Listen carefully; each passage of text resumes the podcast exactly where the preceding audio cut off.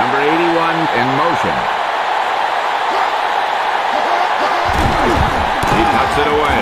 Number 34 through the middle.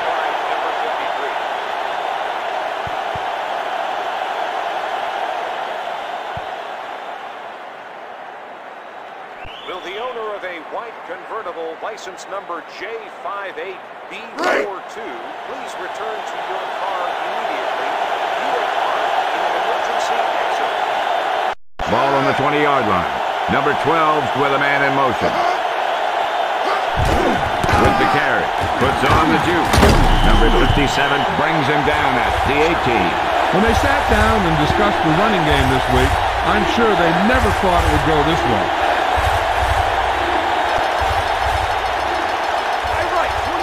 Levels.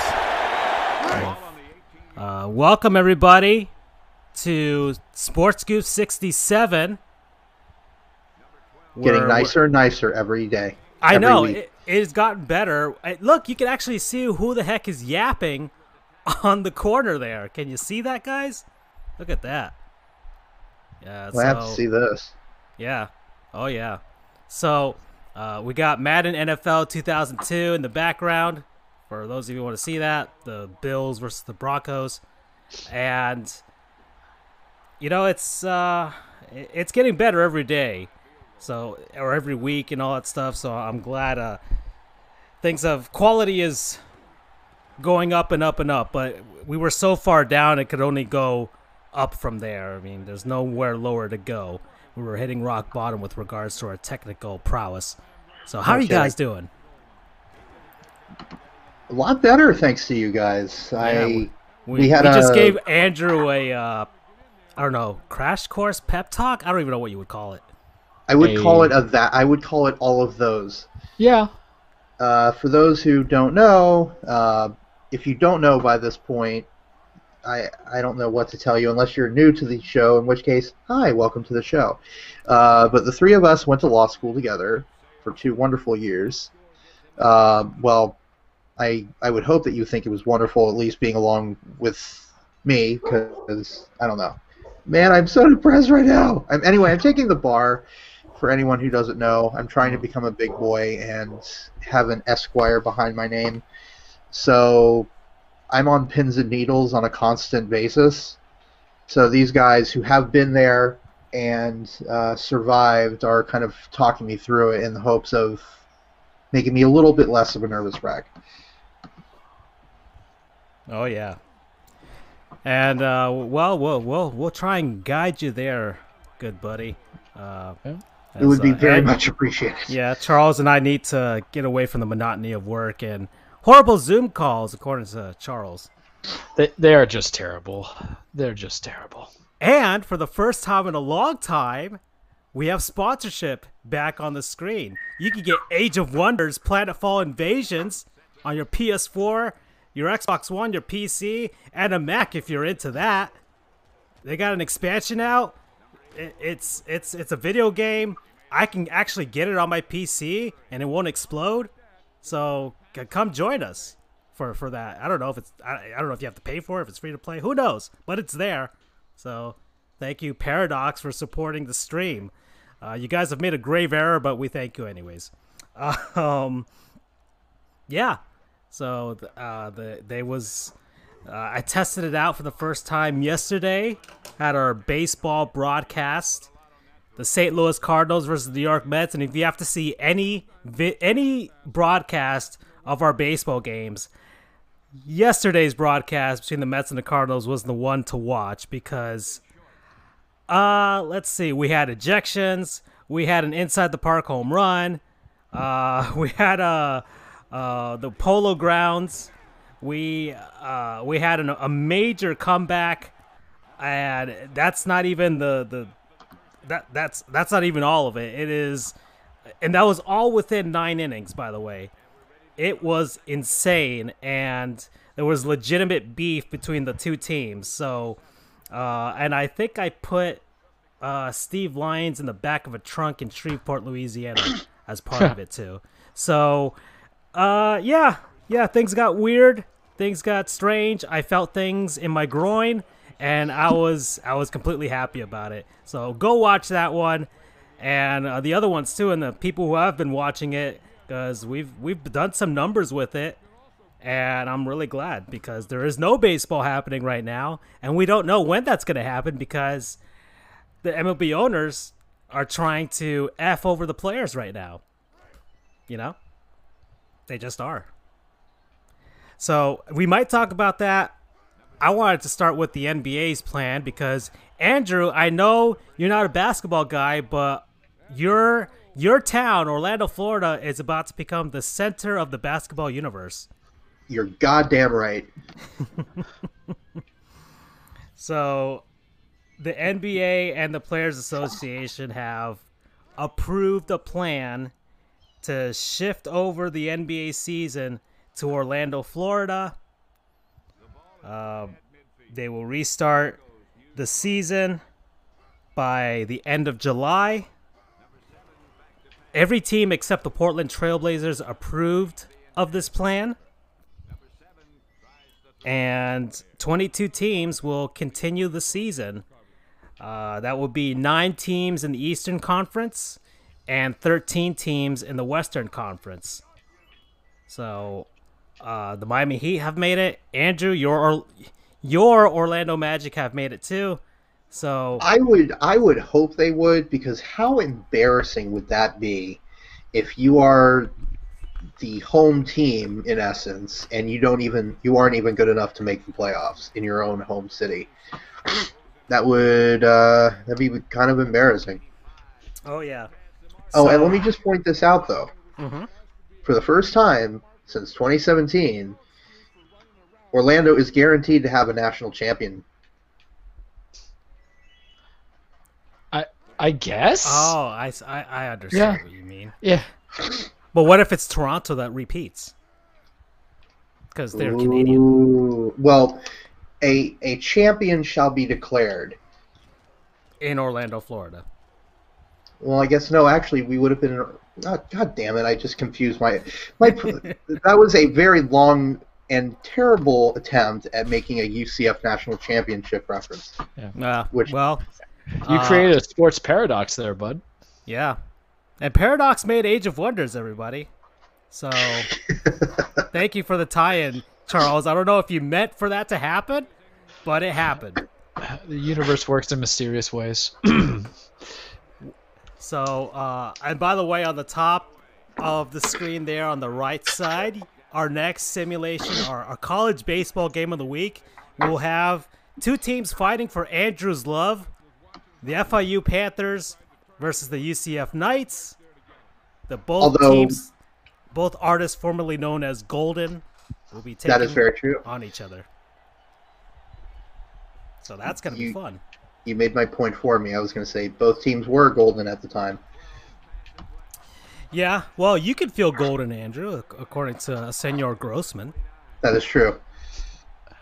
Golden Panther. That's another inside law student, FIU law student joke. Yeah. You all, Uh, you, if you want to find, if you want to get that joke, please go and move to Miami, Florida. Pay about twenty thousand dollars a year for three years, and go through the slog that is law school and eventually the bar, and you will know exactly what we're talking about.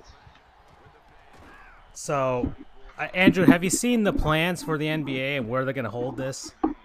Yes, they're all going to be right in my uh, my old neck of the woods over at Wide World of Sports, if I remember correctly. Right. So, the mouse has been appeased, which I, I'm sure was the the prime concern for the NBA with regards to starting this over. Um, ESPN drives uh, the NBA's popularity, as we all know, and they're gonna have a good old time broadcasting those games. Although I haven't seen how the broadcasting format's gonna be. I'm sure Turner Sports, which is uh, NBA on TNT, and the best, the best freaking NBA uh, or sports analysis show. I don't know ever probably. Uh, there's no way those guys are not gonna uh, be in on this. They, I think they would have to. I think they have a contract with the NBA. Right. So Charles So- Barkley, Kenny Smith, Shaq, and Ernie Johnson. We we can't have a season without those guys. That would be very sad and disappointing if there wasn't any of those guys. So, uh, Charles, what are your thoughts on the season resuming? Do you think it's gonna get? Are we gonna get a level of basketball that might actually be better than what we've seen on a normal basis? Eh, you know, okay. Starting this off, what hurts it a little bit is you didn't have the typical mid-season before the deadline trades that went down. Hmm. So a franchise can be easily shaped by these kind of mid-season trades either for the current season or for the following years to come. Also, there's not going to be any of those international buyouts that happen the Heat are very familiar with Chris Andersen when he got picked up when he was over playing in China. Um, those help bring in depth because I know they're reliant on the G League, but sometimes the G League guys aren't the complete picture. You know, they, they can get the offense going on, but you don't get a G League guy who can play defense because if he can actually play defense, there's a spot for him on the bench, right? Um, I, I have like mixed feelings on it, partially because, well, let's look at it logically several stars in the NBA had the corona. So that close contact, I don't know if you're making the proper safety measures, but granted, money has to be made. Um, so th- there's that concern coming into it. One, I also think there's just too much parity, or not parity, too many teams in there. I know it's 22.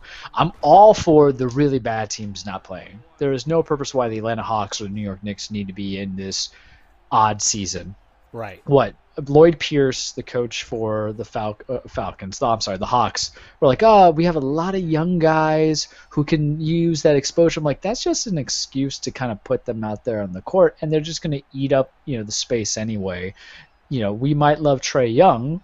Yes, it hurts the brand that because here's the truth: the NBA is one of those weird teams or that weird organization where you can literally suck as a team, but you might have at least one star. Not a superstar, not the mega star, but one star that can push your brand, that can be identifiable. That's Right. the Trae Youngs to me. Um, the only team that I can really call on the back of my hand that never really had it was the Charlotte Bobcats back when they won like seven games. I think Gerald Wallace was the only one, and that wasn't Gerald Wallace is Gerald Wallace. That's a name that we'll bring up probably later for Right. a show. Um, but what 13 in the West, nine for the East. Really, it should just pop in your pop in your eight right for the East. Essentially, if you're under, too bad, so sad, yo dad. Right? You missed it. I don't even know who the number nine would be because it's been so, long. So this is this, these are the 22 teams in the Eastern Conference. You got Milwaukee, Toronto, Boston, Miami, Indiana, Philadelphia, Brooklyn, Orlando, and Washington. And in the Alright. Western Conference, both LA teams, Denver, Utah, Oklahoma City, Houston, Dallas, Memphis, Portland, New Orleans, Sacramento, San Antonio, and Phoenix. Okay, I'm gonna, I'm gonna touch on this. I'm gonna split it between East and West. One on the East, everybody's trash except for Bradley Beal.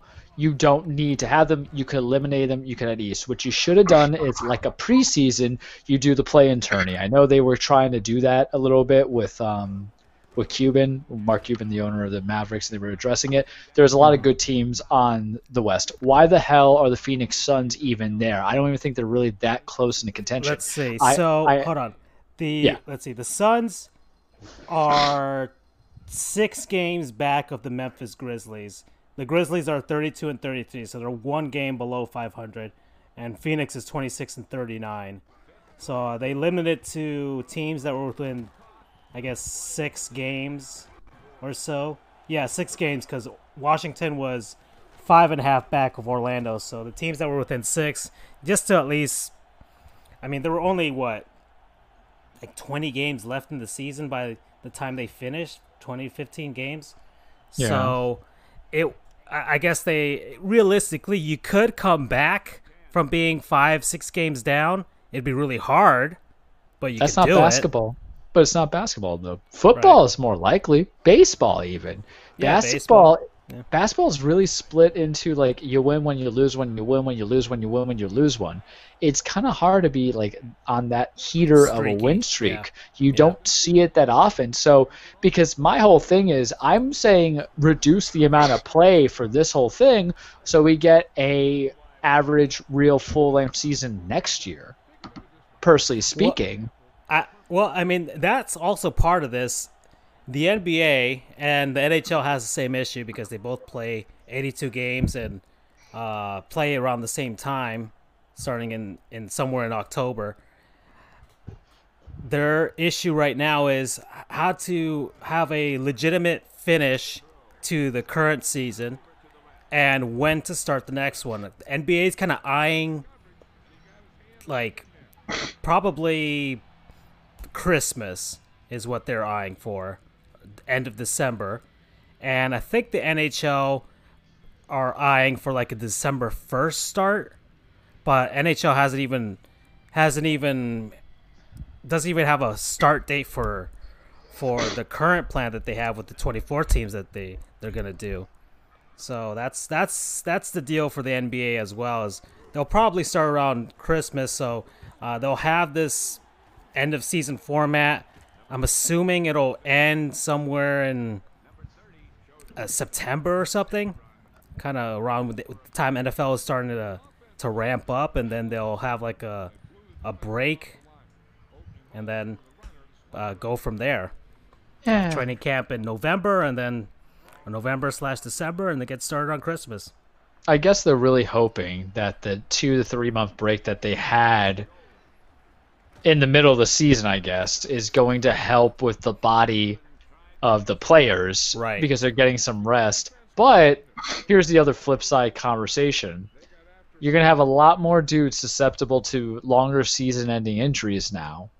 If you're someone tears an Achilles or a knee, which is your predominant injury that you get in basketball, now in oh I don't know June. So when's it going to fully start? July. Um, July 31st is what they're they're aiming for. whew, man, something happens here in the short term. They're really out for two, a really almost like a season and a half at that best. And you know a lot of those rebuilding franchises they can't afford to have that happen. Um, and then there might be guys who want to rush back from injury, unlike Kevin Durant, which is actually good. I wanted to talk about that with the NBA anyway, so that works. But we'll touch on that in a second. Um, I mean, look, do I want a definitive end? Yes, I do. Do I think they're taking too long to get to that definitive end? Absolutely. Is this basically just a hey, we really want the season because the Lakers are, you know, the best team in the West and we want to solidify that because we might not have that in the coming years? Obviously. Is it hey, the Bucks who have always been taken as an under uh, under I won't say underdog, but underappreciated franchise for so long has opportunity to be the best best team in the East and be the best. So we want to finish up. Absolutely, there's a story here, um, but I don't think you need even if it's six games. So what? We already talked about the streakiness of it. I th- I thought, and this is because I'm looking at the standings. Like the Washington Wizards were five and a half games behind the Magic, with like, let's say they played by that point they had already played 64 games, and I'm like, I, I don't think there was any way that the Wizards were going to come back and overtake Orlando in that sense. Because even if both teams went 500, which is probably what like you the point that you were making, I'm like, okay, like what's the reason for having the Wizards there? And as far as the the Western Conference, I mean, Portland was three and a half games back. That's probably why they were dissenting. Like, do we really? I have would say to play? I agree with Portland though. I, I agree with Portland. You know, wanting to at least have a buy-in tourney. But continue.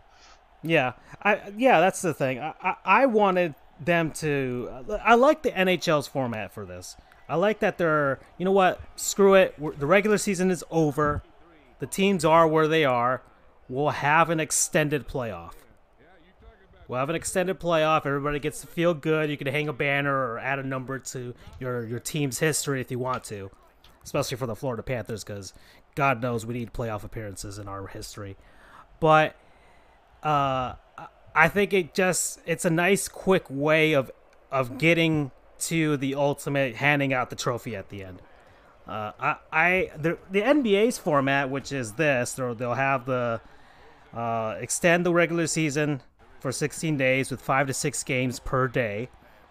There will be four hours between games on each individual court because, uh, of course, the NBA holds their summer league in the same area. Uh, the league will be using three courts in the complex for four, for the games.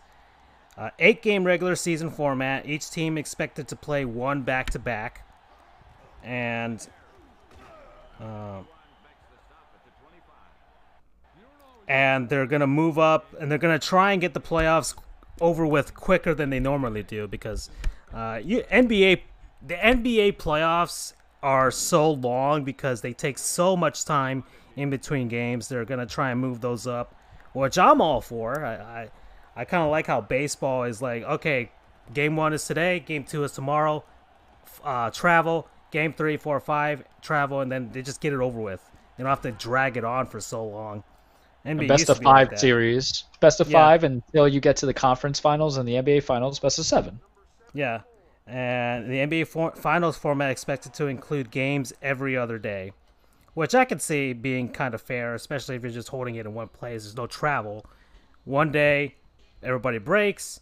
Uh, everybody can talk about the, the game before, next game, and that's it. So, uh, but uh, as far as the regular season, I'm like, eh, you know, if Portland's out, they're out. They're three and a half games out. They play, let's see, at that point, uh, 37 and 29. So that was what, 66 games? Mm-hmm. And Memphis had played 65 games. So they played more games. Memphis was still better than them. You know, even if Memphis loses a game, they're still better than than them points percentage wise. And just cut off the season. Uh, let's just start the playoffs. But whatever. I guess those teams had some point they could theoretically come back but uh, you don't really see, like you said, you don't see those miracles in basketball like you see in baseball. Yeah, I think it's And they don't have a point system like in the NHL where you can just kind of uh, game the system and pick up points in stupid ways and make the playoffs. So, I would also say they have. There's something that other sports don't have when you're on the fringe playoff team. They have legitimate star power. Who is on the Wizards? Bradley Beal. Who is Right. on the Trailblazers? Damian Lillard and uh, C.J. McCollum. These Mm. are guys that you want to see play, even as a fringe playoff team. Because I say five games, you're out. You're really out. That was But- a point that people said about those Western Conference teams because uh, look look at you got Ja Morant in Memphis. You know the, the Grizzlies were in the playoffs, but anyways. Uh, New Orleans has, of course, Zion. Uh, you got Fox in Sacramento. That's somebody people would like to see play. San Antonio still has Pop and and uh, gosh darn, I already forgot, his name from uh, DeMar DeRozan, I guess. And uh, Phoenix has those young guys, even though they still haven't figured it out yet. So they're kind of like a they're a stretch. I think Phoenix is a stretch, being in the being 26 and 39 and still That's a big stretch. having a uh, a, chance to extend their season, but uh, New Orleans because they were making such a good stride after uh, Zion Williamson came back. I'm sure that's probably probably part of the reason the NBA wants this uh, format. But I like the. I, I think a play-in game would have been nice too, just like the NHL had. I mean, you had the fringe teams on the outside that were not the 16 teams. And I guess this is a, a sort of way of doing it, but uh, it's still not necessarily the playoffs. Either way, uh, the NBA and Disney and Turner, they're all going to get their money's worth because, hey, Zion's back, everybody. You know? So let me ask you this, and Andrew, you could chime in too on this portion. Wasn't this the perfect opportunity to test out the playoffs and just say, all right, the best 16 teams, no matter seeding? Oh, I, I really think this was your chance. yeah. This and is you uh, screwed the pooch. Yeah, yeah. Milwaukee, uh, Milwaukee and the Lakers at one and two, and then, you know, even if there are, I don't know, thirteen Western Conference teams to the eight Eastern, or or the uh, or the or twelve Western Conference to eight Eastern teams. Hey, that's the way it is. You know. Yeah, and and this time, like an eighth seed is actually an eighth seed because uh, from the East settings. Because let's be fair, we do the seeding that we want to see then you're going to have at least the six to eights on the East really be the six and eights, and those six to eights in the West are so much superior for the most part that you're going to get some damn good matchups. This is your opportunity because I'm not for reseeding in the future because I believe that with NBA there's been some parity, and we will get that you're not really going to have a NBA team under 500 kind of stuff. I don't care too much about the West you know a, a, Western team that is a six, seven, or eight has a such a bigger jump in win percentage over 500 compared to the Eastern because I think eventually the Eastern Conference teams will be over. You know, six, seven, eights will be over 500 or at 500. It happens, but it's just at the point that's what it's been the last couple years. But this was your opportunity to really make it exciting in such a way that had been seen before. Mm-hmm and whoever's the last man standing is the last man standing. I do like what hockey's doing, you know, from how you explained to me. Just go jump into it. Um, and this is kind of important what they do now because I think hockey's also looking at their long-term health of the next season for their players, and I think NBA is just kind of being sure-sighted. But I pose you guys this question. I'll ask a general forum. Guys who are supposed to have season-ending surgery on both sports, we'll go hockey and we'll go uh, ba- basketball. Should they be allowed to return this year because I know Kevin Durant said he, he wasn't going to because he's just not medically cleared. But you know, if certain players like Kyrie Irving was busted out as as were other ones, so if given that option, do you feel that those guys because you know they don't really have IR the way that um, I mean I I think football does. Well, the NHL does have an injured reserve list.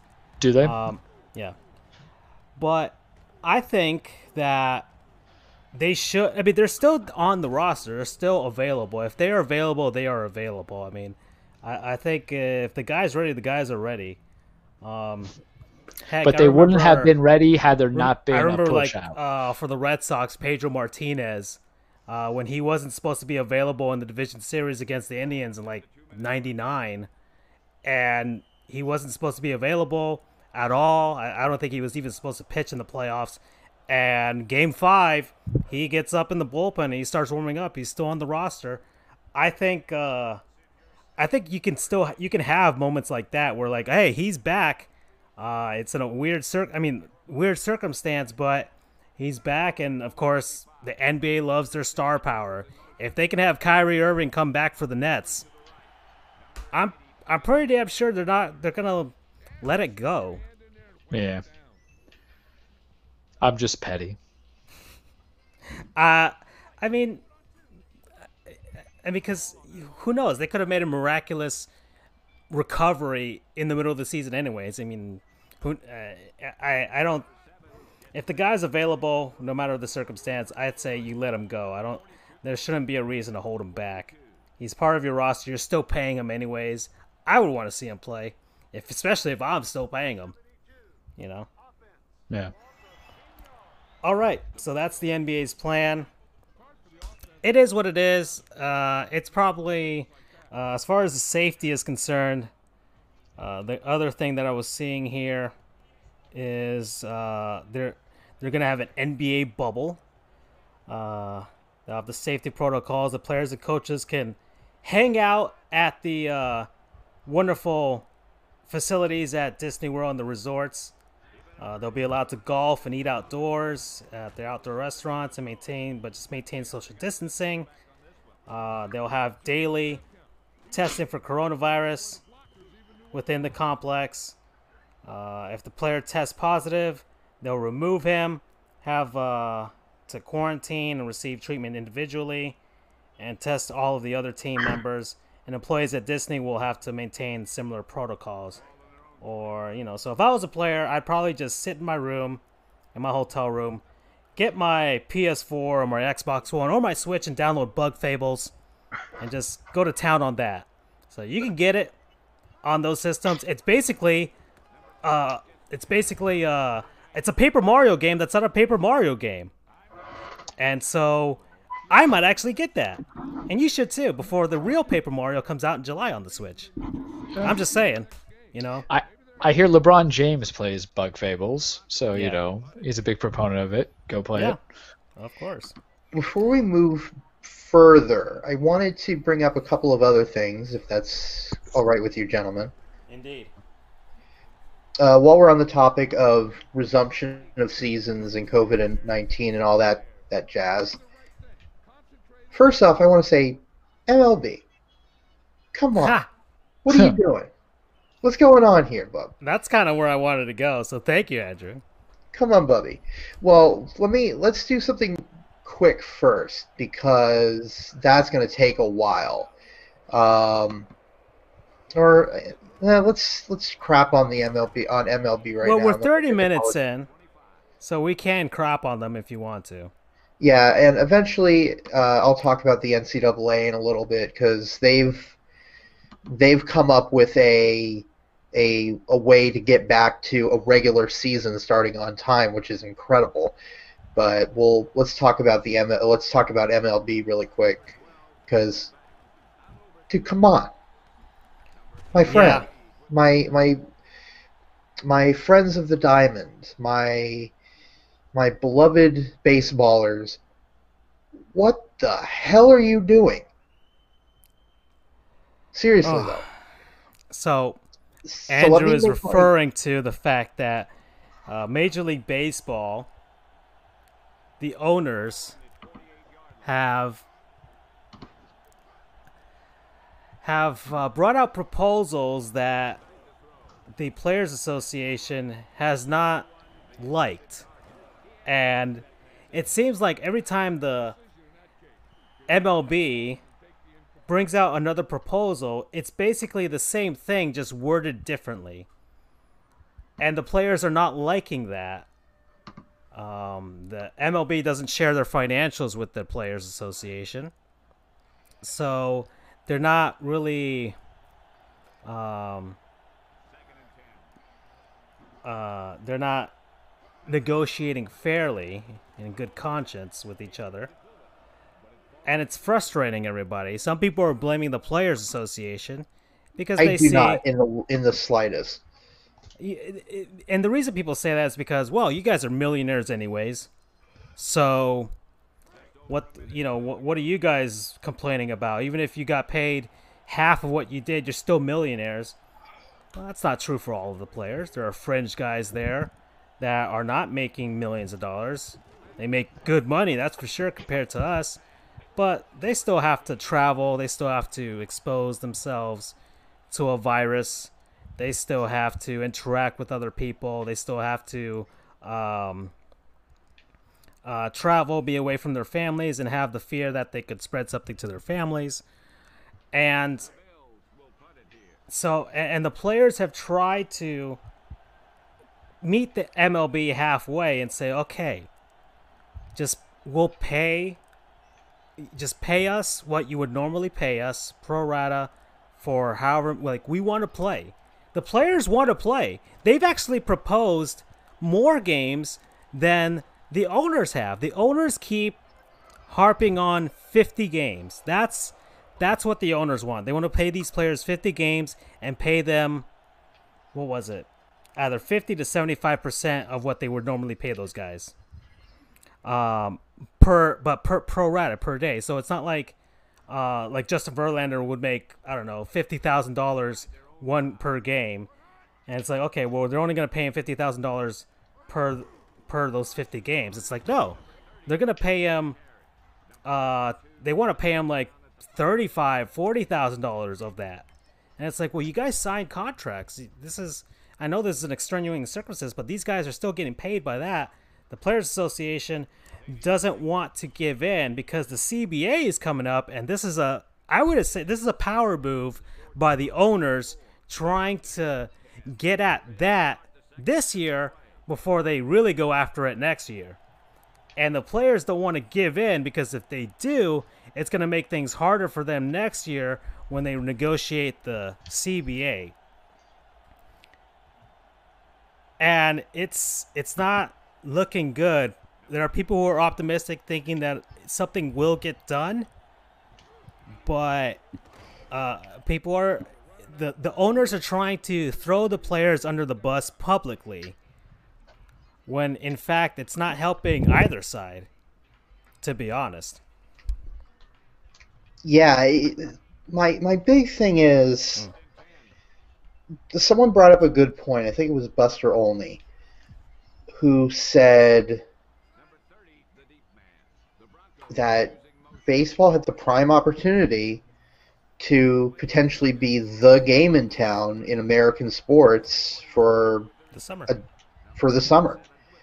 Um, you know, I'm sure that you know NBA or NHL might have popped in there at some point, you know, in late July, but you know they they had the momentum. They were the first ones that were coming up with any sort of concrete ideas, and uh, They effed it up. they they they blew it. They they there's no ifs, ands, or buts about it. They blew it. Adam Sandler. Uh, you blew it. Exactly. And you know the the thing is, you know, it's if it was like the NFL doing it, yeah, that'd be bad enough. Uh, the only two leagues that couldn't afford this sort of whatever Stop you know the st- this stoppage and this like you know this back and forth you know looking like a little bunch of uh, crybabies. Yeah, billionaires arguing with millionaires, which is There what are only- the public sees it as. right there are only two leagues that couldn't afford that the NHL who has been on who went on a full season lockout within the past 15 years Mm.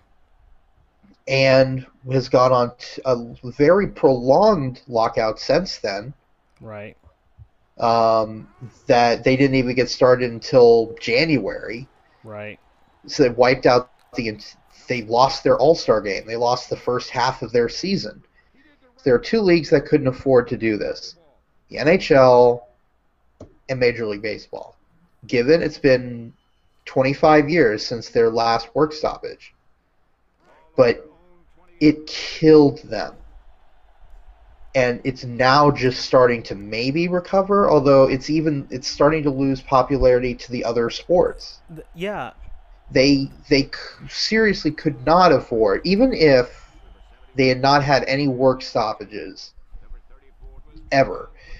Just the fact that they're on they're losing ground to football and hockey and basketball, that in of itself shows that they had no room to show any sort of infighting, and even more so to stop a golden opportunity for them to be the one and only thing on on TV. People are so desperate to watch sports right now. They're watching Korean baseball at two in the morning, and they are loving it. Yeah. Uh, Japanese. Yeah, the Japanese league is up. The Korean league is up. The the Taiwanese league is up. So, So it's it's they not only did they not grab that opportunity, it's not like oh they just were delaying because they weren't sure. Okay, that's not great because you had the opportunity, but no, you've been actively fighting each other. So not only is the chance of you getting a decent season in going down, everyone's hating your guts. Now, to be fair, any reasonable person, and I apologize to anyone out I'm making angry by saying this, I'm putting the blame on the owners 100%. Yes, the Players Association may not be negotiating 100% in good faith, but when it comes down to it, look, I get it. They're millionaires. It's a lot of money. I will never, I will be so lucky if I were to make a million dollars in one year. Uh, I'd be so lucky if I made a million dollars in one lifetime. But you've got billionaires here. Yeah, it's going to suck. You're going to lose tens of millions of dollars this year because of the whole situation. But tens of millions of dollars is one player's salary. So, nut up or shut up, gentlemen. Or, and possibly lady. I'm not sure if there's a, a female owner in Major League Baseball. uh, uh, no, no, not right now. Not anymore. Uh, I think Marge Schott was the last for the for the Reds. But Right. come on, Business Yeah. is a risk. It's it's a risk to be the owner of any sort of business. You have insurance plans for something like this. So Yeah. instead of putting the bl- if say like, all right, we'll we'll we'll take the loss here, but let's do something to uh, to make a season out of this, and who knows, maybe we'll come back better from it. Uh, but instead, no, they they're having to pinch every single possible penny, and as a result, you're taking money. Look what they're doing to the minor leaguers. Yeah. Th- th- another case in point. They're killing all these minor league teams for no reason whatsoever. And all right, I get it. You have to condense, fine, but don't do it in the middle of a freaking economic downturn. That's just not right. That's not. That's not human to be putting these guys who, in of themselves, are already not making a lot of money. They're being paid less than teachers to just basically out on the street. Oops, sorry, you're out of a job. And with no job prospects in the middle of a giant recession. So I have no sympathy for these owners. None whatsoever. And I mean, obviously, I don't know. I could talk on this for hours. Yeah. Um, So- but it, it, it's I'm just frustrated with the owners because I I lay this solely on their feet. the, Maybe the, players- MLB. Oh, sorry, go ahead, Andrew. Finish your thought. Sorry, maybe the MLBPA could have, you know, been a little more wanting to play toward the center. But I think they've been doing a good job of trying to balance interests, especially when the players have a lot more to lose than the owners do. You have to give in a balanced negotiation like this, it's not going to be 50 50. If truly balanced to equate out risk, you have to give a little more incentive to the players. Right. But the owners don't give a damn about that. They're going to try and get every single possible cent out of them. And as a result, we're having another 1994 situation.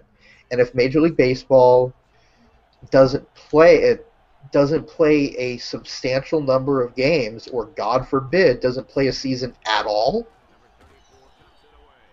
i i don't see why people would come back to baseball again. They're tired of this crap. I mean i wasn't i was alive in 94 i wasn't cognizant for it though.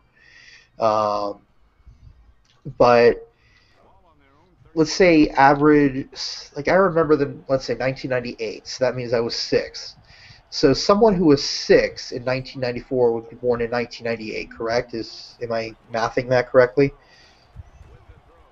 yeah. so someone who was born in 19, uh, 1988 that's around your age right francisco Yep.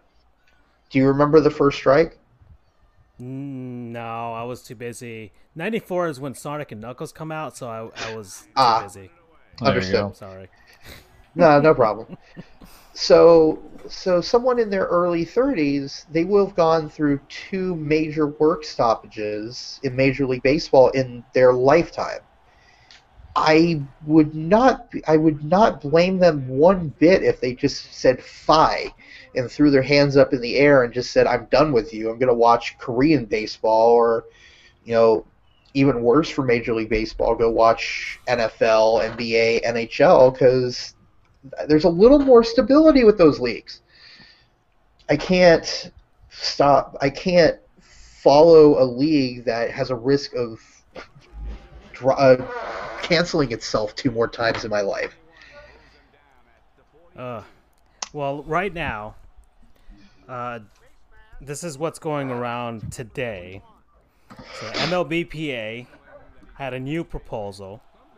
This time, because uh, their last one was about 114 games. The owners were at 50. Their proposal now is at 89 games for the the players want to play 89 games. They're not moving off the full prorated share of salary, and they want expanded playoffs. I wouldn't mind expanded playoffs. I think that would be nice. Um, so that's they're trying to bring the sides closer together there, uh, rather than the 50. I still, I, I, I, I've been saying this all along. I'm like, and everybody thinks, oh, that would be a really nice amount of games, Charles. Very nice, 69 games. But uh, 82 games. That's how much the NHL and NBA normally plays. I've been a proponent for shortening the baseball season, anyways.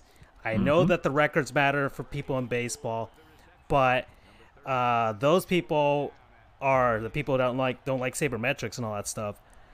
I'm good with baseball shortening its season regardless. 50 games is too little. 82 games is a nice sweet spot for me. 114 games is around like the proposal that I wanted anyways, like 120 per season.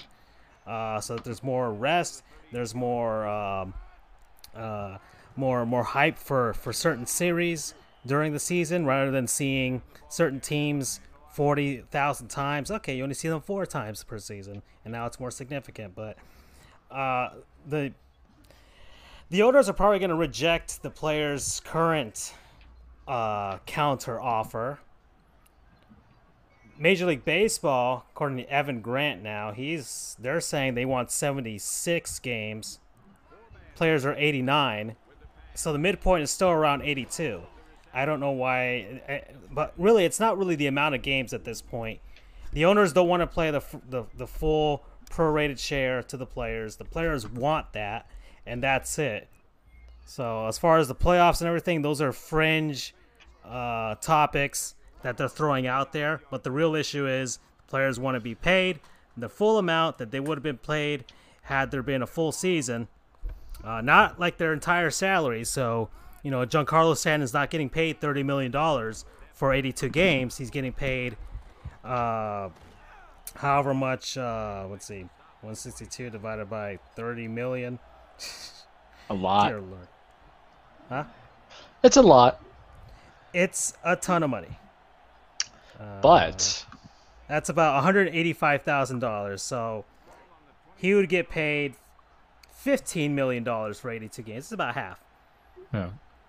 Well, That's what the players want. All right. I'm I'm gonna I'm gonna do what I do best, and let's take devil's advocate here because I think everybody wants baseball, and I think we're always going to be sympathetic to the play of the players because you guys touched upon it earlier. You have a lot of guys who are on fringe contracts, right? Because it might be their contract year, arbitrations out there giving them low money, or they think they might be deserved. But there's going to be guys who are coming in to a contract year either this year or next year because baseball is that sport that they don't really like to reward one hit wonders but if you put on two good productive seasons you're going to get paid. But me doing my best james bond impersonation of a villain is going to villain it out hardcore 007 so let's talk about him. Because if i'm the owner and i'm going to keep it pg but if i'm the owner and i'm one of the steinbrenners who's on there or you know everybody else the other owners i don't know everybody's names. You know what i'm saying? F them player wise because you have a contract we're asking you to fulfill the contract for the services of the time that's required. So you're not coming in. You just want to get more money for stuff you haven't played on.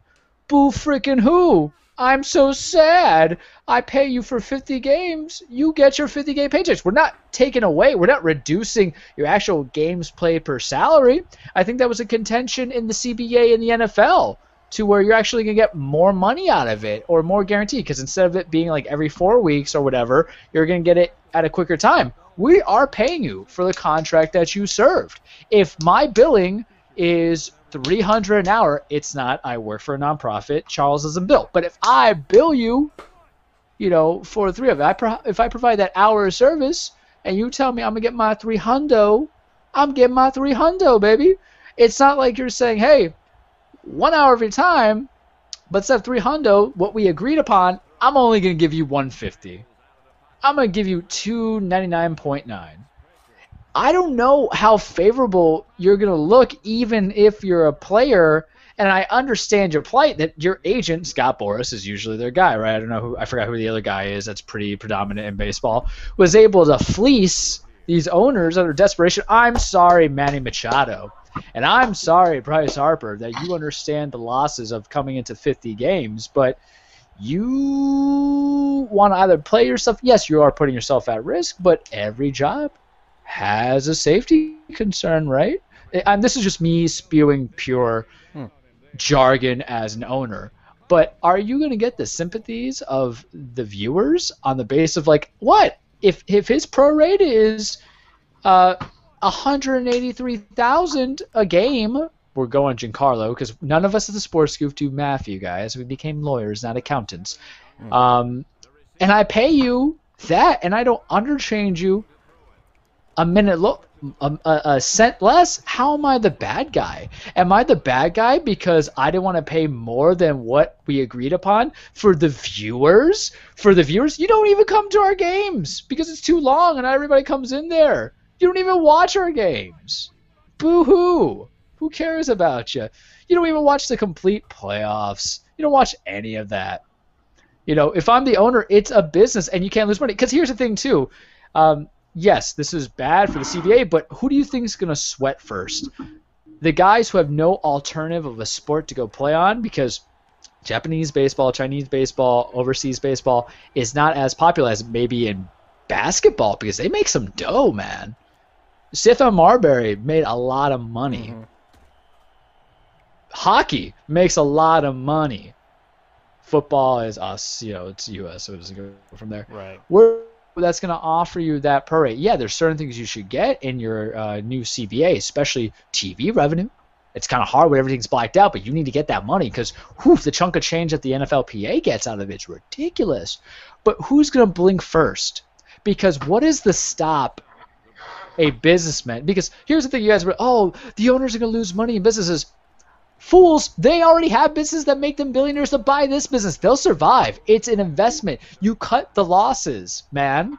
You cut the losses if it's just going to be losses. Because here's the thing, too. Could you not give an alternative sport for people to watch? Let's say something goes on the Wayfire and we're just going to have a downpour and no one's going to want to uh, play. Then let's get the scabs in. Hey, you're minor leaguers. You want to be a major league player? Oh, We'll pay you.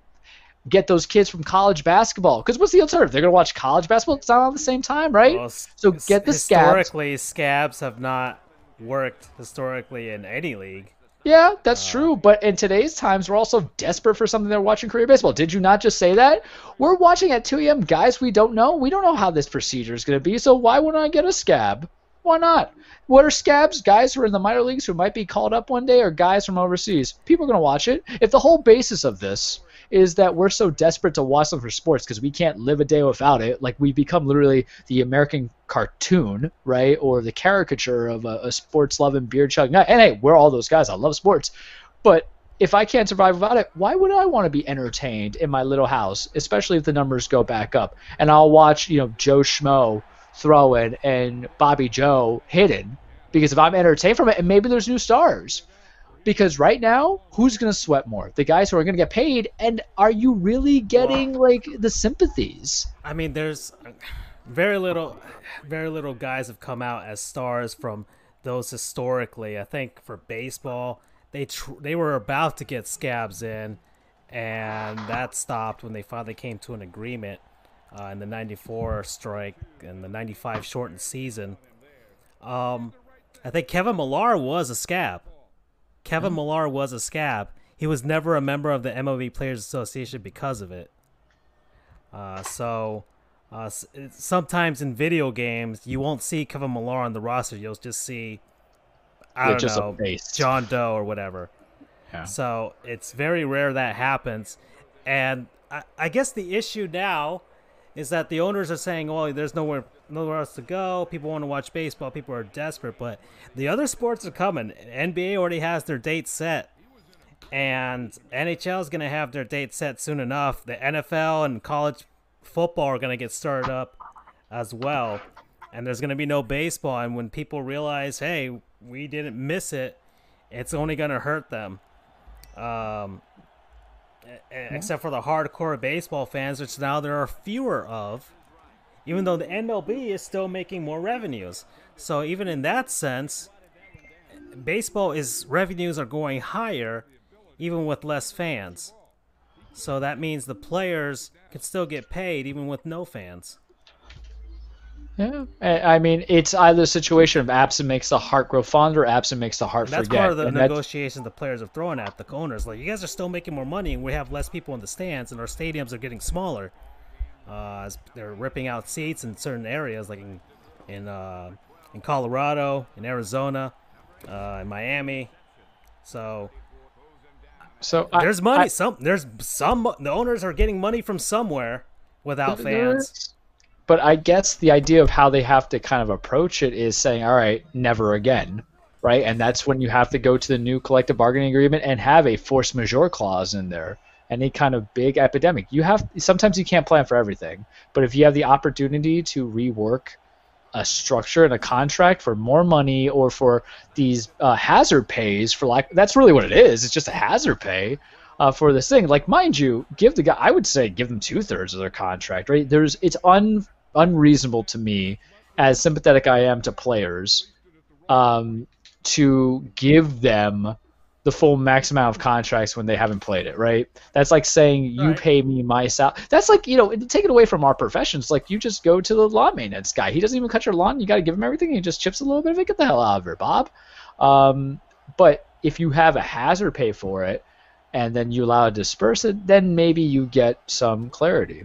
I'm just trying to look it through the owner's eyes, the same way of how I did several, several, several shows back about my about owners being reticent to give massive contracts to the Bryce Harpers, the Manny Machados, because it gets spurred, right? Because hey, it alleviates their wallets. Imagine not having to pay for that year the thirty million. I on mean, this one. that's the thing that's going to be coming up next year as far as because MLB owners are trying to shave money. You've noticed that, uh, the trend of signing players while they're young, yeah. and player uh, ba- MLB owners and really all sports are doing this now, uh, thanks to analytics and things.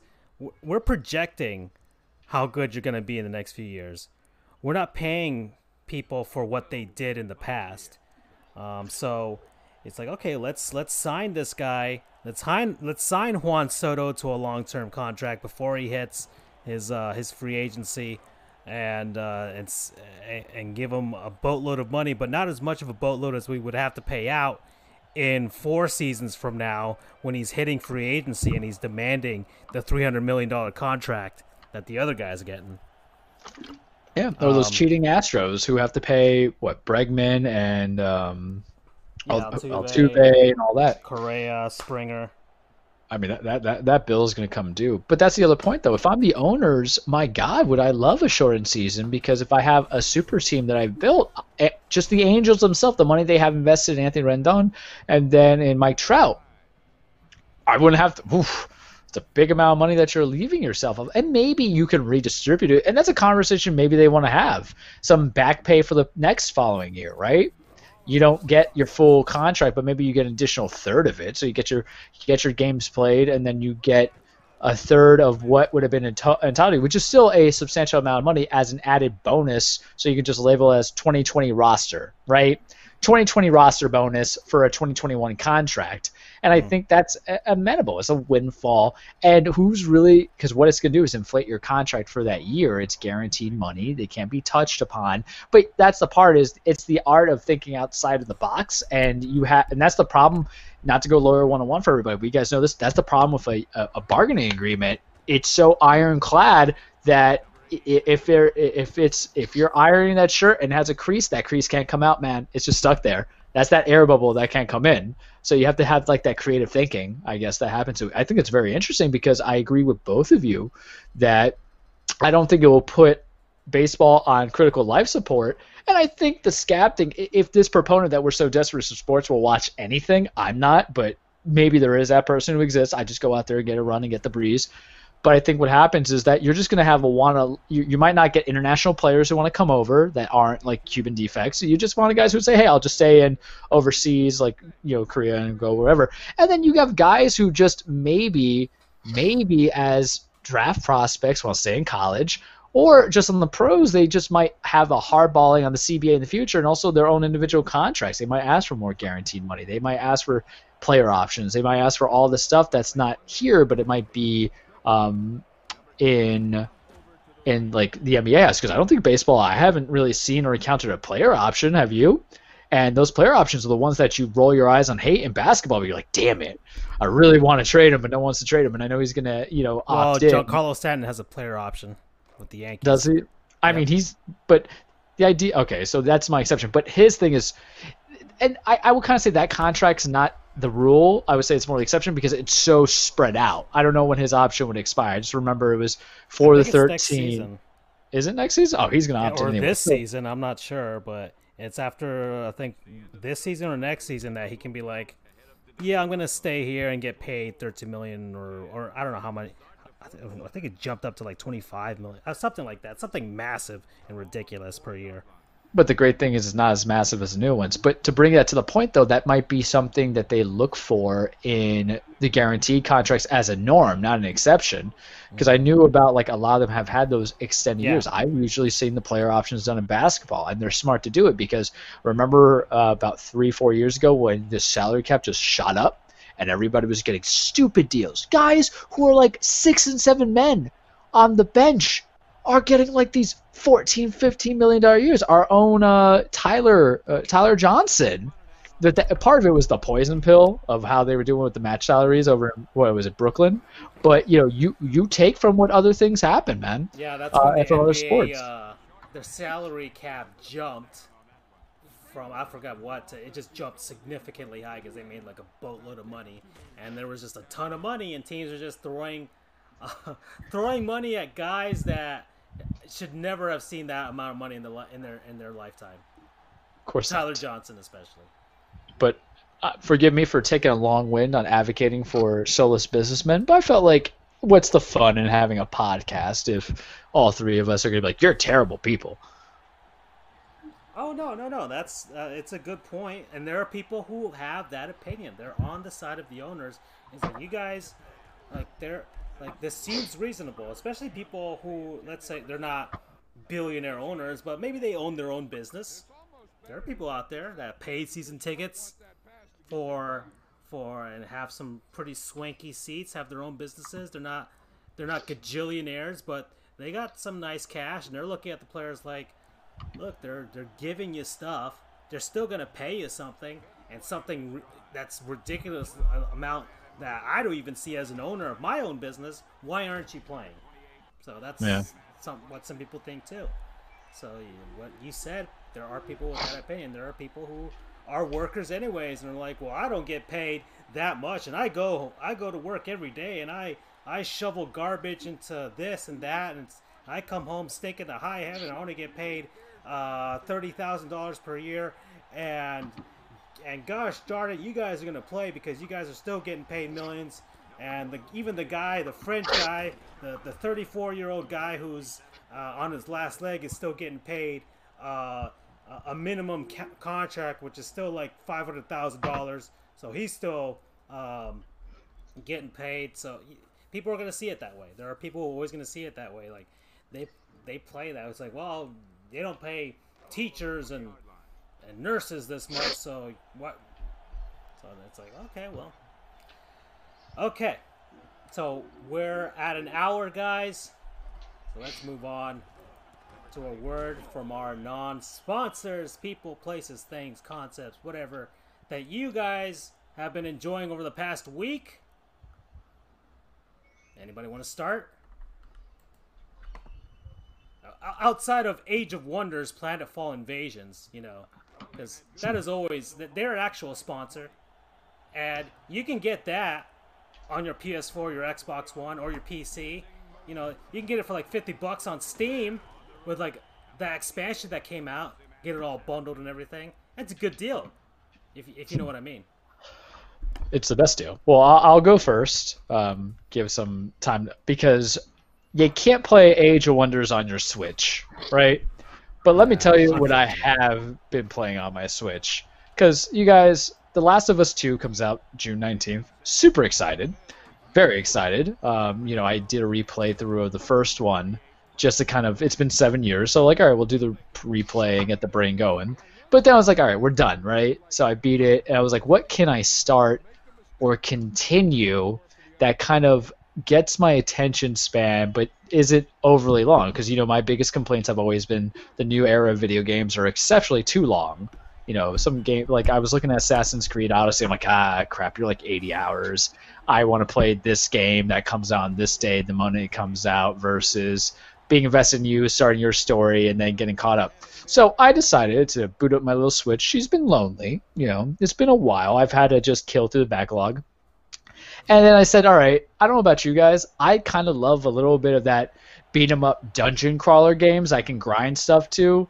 Um, you know, play some music, listen to some audiobooks. So I looked at my Switch library and I see on the cover some of my favorite friends that I grew up with as a kid that I learned to become that sh- that shaped my formative years really and then continued my consistency now as a as a attorney at 30 years old and I had Marvel Ultimate Alliance 3 with Wolverine on the cover with everybody else. I was like, man, you know what? Let's just get back into it. Because I had only played an hour of it when I was in New Orleans with my buddies, and I kind of forgot about it um, versus it. But I have dedicated way too much time since I started on Friday. I've probably popped in between 15 hours because it's just a grind session. You have 30 characters, and that's without the expansion pass. I'm going to tell you right now, I'm to get the expansion pass where you're going through the story. The story is fine. Thanos has the Infinity Stones, very similar to like the movies, but they're on the hunt for it. You're going to get to the Black Order. Um, but be able to play as it's different than the other kind of beat 'em up dungeon crawlers because I'm not necessarily having play as a warlock, a bard, a anything. I get to play as Spider-Man. I get to play as Wolverine. I get to play as Nightcrawler. I was like so happy about it. There's some play as like Falcon. He's kind of lame. But then there's other characters. I'm like, oh snap, what do you do? And it's Crystal, who's an Inhuman. So aside from, and I like comics. You guys know I read comics and what have you. I did as a kid, more as an adult now. Wish I haven't touched my unlimited uh, account as much as I should. But it's the party of four. You play online with your friends. You have simplistic attacks, light attacks, heavy attacks. Can do special team attacks, and then when you get your meter up, you can do your extreme alliance and just do the four moves and it's just damn it's such a good time. And i found myself instead of just sticking to four guys or girls i'm just going to want to level everybody up. Because once you get to level 20 then you unlock to my knowledge everybody's abilities. Then you have modifiers. It, it's just a good dang time. They have infinity trials so you're not just stuck with um, playing the story and replaying chapters to grind out. You're doing missions. You have qualifiers. You you have debuffs and buffed abilities. And I gotta tell you, you know, whether it's making my own Marvel Cinematic Universe Avengers movies or just making my own X Force. I mean, the other day I was working with my team of Deadpool, Nightcrawler, Spider-Man, and Wolverine. I was like, I was having a good time. I was listening to my audiobook, and then like two hours come by, and it, it's that gratifying hearing of your character level up. And I'm like, all right, also I'm at level 30. I'm, I'm not even, I'm just like halfway through the game now. So I'm going to put a foot in some Thanos Black Order behinds coming at them Infinity Stones when I actually continue the story. So I'm afraid because I went on to like how long to beat.com and like, oh, main story is like 13 hours and then 13 hours and extra is like 18 to 20 i'm like oh man i'm gonna probably pop in like 30 hours on this because i want to advance everybody. I want to see all their abilities are, and I'll just choose not to play them. Right now, the only characters I don't like are Falcon, Falcon, and weirdly enough, Venom. But Venom just doesn't vibe with the kind of party I'm going for. But then they have the expansion pass for 20 bucks. I get paid tomorrow. I get to unlock additional characters. Moon Knight, who I'm reading his comics on. They got Morbius and Jared Leto movies come out. They got Punisher. They have the X Men expansion with Phoenix. So Jean Grey and her persona is great. Um, who else they have? And then they just had a Fantastic Four one that came out, Shadow Doom, which is supposedly the epilogue. I'm excited, and I feel like even it's gonna be like my bedtime game. I'm gonna be obnoxious if I go ever interact with human beings. I'm gonna be like, hey guys, want to go relive being seven and beat up people as the X Men? It's fantastic. I, am gonna. It's gonna encourage me to read more comics, maybe when I'm in the bathroom or I'm just laying before bed. Or I'm just going to revisit it because then I'll just do the Infinity Trials and just to get more credits, more leveling ups, making everybody fantastic. And I'm just gonna create some bamps, man. I'm gonna create some badass mofos up in here. So Ultimate Alliance 3 promo code um, grind. Okay. Ooh, that was nice. Uh, that's basically just this is the getting all your your action figures and toys together and just smashing them together. This is basically it. Yeah, this is it saves me the embarrassment of going to the local toy shop just to you know make my imaginary voices like I used to do when I was seven and eight, and then just making storylines and doing crossovers. I mean, yeah, it's like my own. It's not a creative sandbox, but damn it, it's just what I need for the nostalgia feels. All right, guys. I guess I'll go second here. So uh, I mentioned this earlier uh, to you guys before that, uh, and uh, okay, Andrew. Well, Well, uh, so um, I've been. I mean, you know, we've been been stuck inside watching stuff, and uh, I've been watching something. I, I hadn't watched this in a while. I hadn't watched the last season, and I just got back into it. My my non-sponsor is uh, Bob's Burgers Yeah. because uh, I hadn't seen any of the last season, and there were some episodes from the last few seasons that I hadn't seen either. And this show is just good. It's just fun. It's just funny. I enjoy it way too much. Uh, I I like all of the characters. I like the vibe of it. I like just I, I like Bob. I, I like the premise. It is just it's just good old fun. Uh, every episode, you don't really know what to expect in every episode. Uh, the most you can expect is the kids are going to do something crazy. Uh, Bob is going to be in a situation he didn't want to be in. Uh, but it's going to turn out good in the end. So, you know, of course, we're going to have our, our feel good stories. But uh, all the characters are unique. They, they just vibe and they vibe with me. And so and the episodes have. Uh, there's there's one episode which I think is probably like the the biggest indicator of how big this has gotten is the episode where uh, Bob and Linda offer brunch for the first time in the restaurant Yeah. and it is animated each scene or at least part of each scene is animated by a different animator so uh, the voices are the same but different animators from all around the world have pieced together an episode of bob's burgers so you see all the different art styles and it is just a joy so it makes you realize that the people behind it um, uh, enjoy the art of animation uh, on YouTube, animation used to be a big thing, but then because of the algorithm and all that jazz, uh, it became all about watch time and all this. So animation is not conducive to watch time. It's hard to animate. Animation is super hard. Okay, that that that animation I did above of our baseball broadcast for our college baseball with the eyes glowing for the panther and the uh, and the and the night up there, Nitro it is uh, Rory and Nitro. There you go, Andrew. Um, it- just that that took time for me to do. So imagine putting on hours and hours upon of of of content just by animating. And now it's digital, but even then, that is still difficult to do. It's time consuming, frame by frame, piecing it together, and editing it, voicing it it is hard. These people have made a fantastic show, and I enjoy it. I've been watching it on uh, Watch Cartoons Online if you want to watch uh, stuff without having to pay a subscription. Uh, just go on there. And uh, but by by all means, buy Bob's Burgers stuff to show people that uh, the people who made the show that you love it.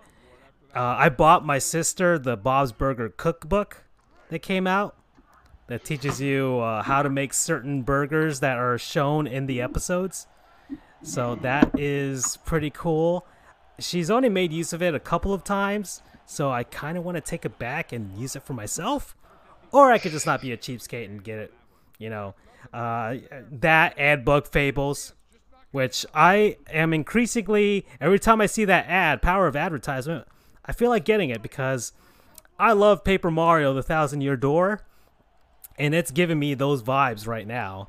And the next Paper Mario comes out like mid July. So July tho- 16th? yeah, something like that. So if I buy it now, that could take me into that next Paper Mario, and that next Paper Mario looks more looks like it's it's it's got a lot more uh, inspiration behind it than the last two that have come out. So uh, it's getting me excited. Uh, I'm not an RPG type of guy, but uh, I'll I'll play me some simple RPGs like Pokemon and Mario. That's for sure. But that's away from Bob's Burgers. Bob's Burger, make an RPG if you guys can. That'd be pretty fun. Uh, and promo code. Uh, let's gosh, I'm trying to think of something from the show. Um, I, I can't even think of anything. I mean, Uh, there, there, there's there's so many. I don't know how you messed that up. yeah, I mean, there's Terrible. Uh, uh, can I give it to you? yeah, sure. All right. I mean, uh, uh, Thanksgiving, because Bob loves Thanksgiving. Oh, that's his favorite yeah, holiday. that's his favorite holiday. Those are like some of my favorite episodes. Every Yeah. like weird Thanksgiving one because it just takes them out of sequence. I think the funniest one is when um he has to be like Fischoeder's uh, servant because he wants to get with some some woman. Yeah, some lady. past, Yeah, and then the kids are just kind of pitting against. First off, side note, like how has Bob and Linda not beat their children because they are really like terrible kids. Like you know, I mean, if if DCM takes his kids, that's great for them, right? Because Oh, my my God. God. like the the backstage, or not the backstage, but the underground gambling rink, to which Bob has to pops his stitches out, like. Oh man, my my hand would be red. What can I say? But yes, those are always some of my favorite episodes the, the thanks well, the last Thanksgiving one was when he got that super fancy turkey, and he couldn't cook it because their I I guess their gas stove wasn't working, so he had to cook it Yeah. outside in the middle of the alley. Uh, yeah. Ah, I could go on and on. Andrew, you are pressed for time, so please go ahead. I'm sorry. Not a problem.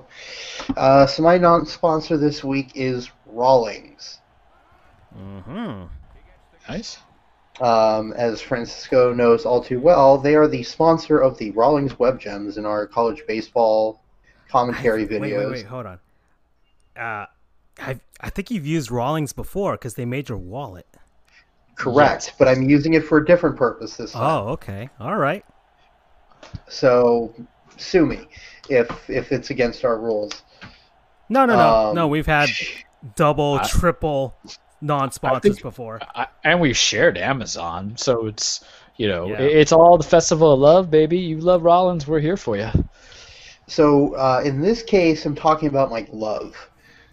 Uh, let me pull it out of the closet here.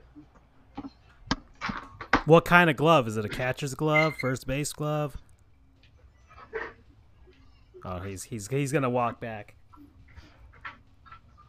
I just bought the cheap ones as a kid at Walmart. You know when I was trying to be athletic. All right, I think I had a Rawlings. So I have two gloves from Rawlings. I've got a fielder's glove that I got back in. Let me go ahead and say 2015. Yeah, 2015. I got this puppy. Um, outfielder's glove. Um, it's mostly black with some brown, uh, brown uh, lace, uh, brown siding, whatever. Nice. I love Rawlings. I've mostly used Rawlings gloves uh, my whole life. So I have a fielder's glove in black, then I have a catcher's mitt in regular tan. Um, Rawlings, I mean, I freaking use. I, I have a Rawlings wallet that goes just to show you how much I like Rawlings. Um, very comfortable. They uh, they wear in pretty nicely. Uh, I, I I mean, there's I know it's kind of a random off the cuff one, it seems, but it's the smell of baseball glove is second to none, and it kind of takes me back to playing in little league when I do uh, wear one. It's it's comfort, it's familiarity. Uh, do you guys own baseball gloves? I did. Yeah, uh, they're back at my folks' place. I might have one in the back of my car. I know I have a football still back there from uh, from our our law school days. uh, when we had to throw around the football for a bit, uh, just to uh, ease the tension. Right. But yeah, yeah, of course. Uh, so yeah, I've gotten the opportunity to break these puppies out recently. I've had someone to play catch with. nice. Excellent. um, which is fantastic because I just didn't have the opportunity before. So, showing a little bit of love and appreciation for Rawlings here. Uh, promo cl- uh, promo code Heart of the Hide. Nice. Very good. Yeah. New Heart of the Hides are out, by the way. That is true. All right, so gentlemen, uh, that'll be it for me this evening. Uh, have a good rest of the show. Uh, try not to do anything that'll uh, cause us to get taken off the air. Well, no Uh, We might have done that a while ago, but. Uh, okay. All right. All right, I'll talk to you guys later. Have a good one. Later, buddy. Andrew. All right, bye. All right, Charles. Well, I don't have any much else to talk about outside of what we talked about baseball and basketball. Well, So- well, let's let's knock out some short segments. I Oh, think do I if have you any? have to. Hold on. I might have had something in the works. Give me a second. Yeah. If not, we'll head on over to the cage. All right. And the cage will be pseudo lengthy because we had a Mhm. pay per view, so that's a little you know preview for you. Let's see. Already talked about that. Uh, let's see. Already talked about that. Talked about that too. Uh, I do have a minor league team. All right, so uh, minor league team. You can prep for your cage. This is the only thing I got. I don't have a Hall of Fame or anything else set up. All right. So I'll just go with that. So, uh, better know a minor league team. Uh, we I talk about the four billion minor league teams out there, especially the baseball ones. Before Major League Baseball decides to gut the entire minor league system, we lose a bunch of teams, which is going to be sad because ever since I started this segment, it's been a real joy learning about these places. Uh, a lot of these minor league teams, especially the lower levels, they're in very small towns, small cities, small communities, and a lot of them have been there for a long time, or at least have had several iterations of minor league teams over the course of decades. And it's going to be sad to see those teams get cut out. Uh, this team, though, I don't think will get cut out because they're in the Florida State League. The minor league spring training complexes are there already. And uh, I'm sure baseball's going to justify saving these teams. And this is a Florida State League team. I'm going with the Fort Myers Mighty Mussels. That's the best name you could name a minor league team. I'm just saying that right now. Like And no, they just named the team that right now. Like for reals, for reals. Yeah, this is their debut season as the Mighty Mussels, and I'll, I'll get through their their team history because it has a Miami spin to it, a Marlins spin to it as well. So the Fort Myers Mighty Mussels, they were established in 1926. That's how far back this team goes. They were originally the Fort Myers Palms, and then they moved to Miami for uh, the following season uh, be- and became the Miami Hustlers. Oh, that's such a cool last name.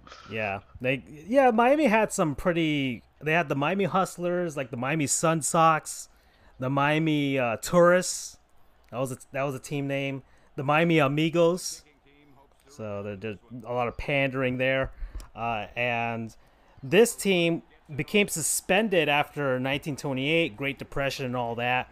Uh, the Florida State League came back like somewhere in like the late 1930s, but this team didn't come back.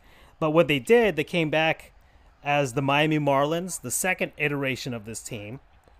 Uh, and they were most notably a Baltimore Orioles affiliate during that time.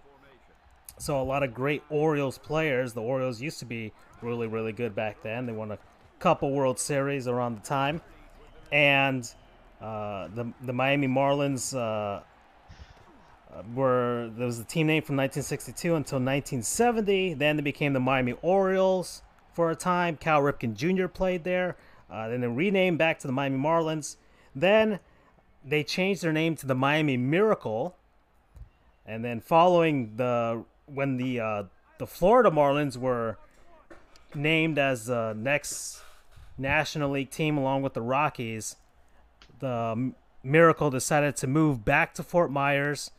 They became the Fort Myers Miracle, and that's what they've been known as ever since until now when they decided to jump on the bandwagon of, uh, I guess, the last decade or so of minor league teams naming themselves odd things, especially in Florida. Very, uh, uh, I don't know, nautical themed names. You got the Jacksonville Jumbo Shrimp, the Pensacola Blue Wahoos, and now you got the the Clearwater Threshers, the Bradenton Marauders. You got now the Fort Myers Mighty Mussels, and their logo's pretty cool.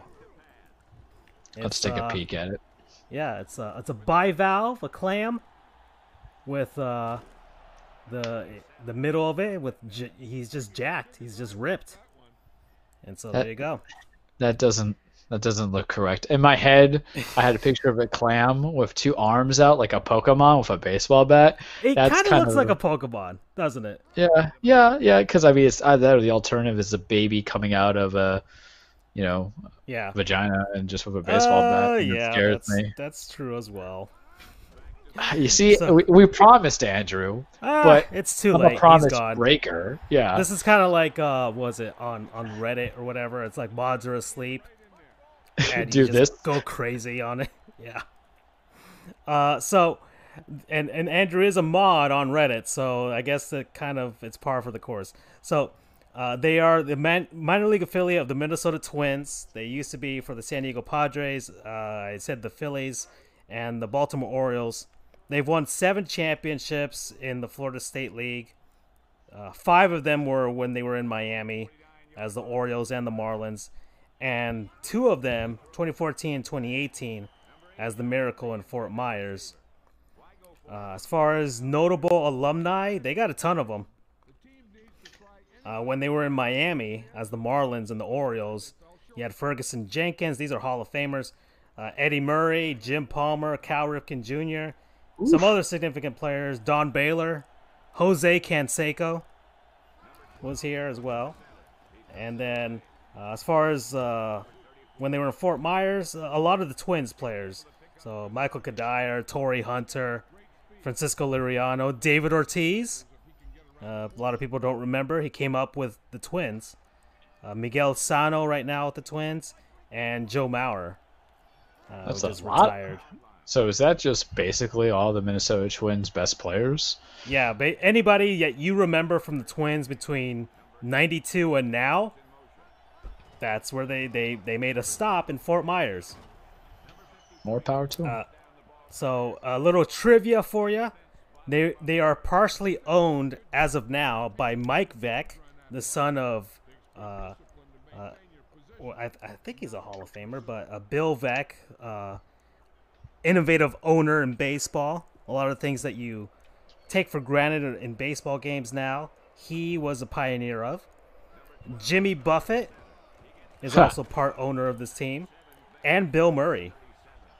really? Yeah, yeah, Bill Murray. He Bill Murray is a huge baseball fan. Of course, he's a Cubs fan. Yeah, I thought he would part of the have- Mighty Mussels.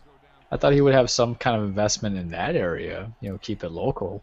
Yeah, But- I mean, uh, he. I, I don't know. I guess uh, it probably had some friends, and he's like, "Hey, we're you want to buy part of a baseball team? Any team? Didn't have to be Cubs based." And he's like, "Yeah, why not?" So, fun question.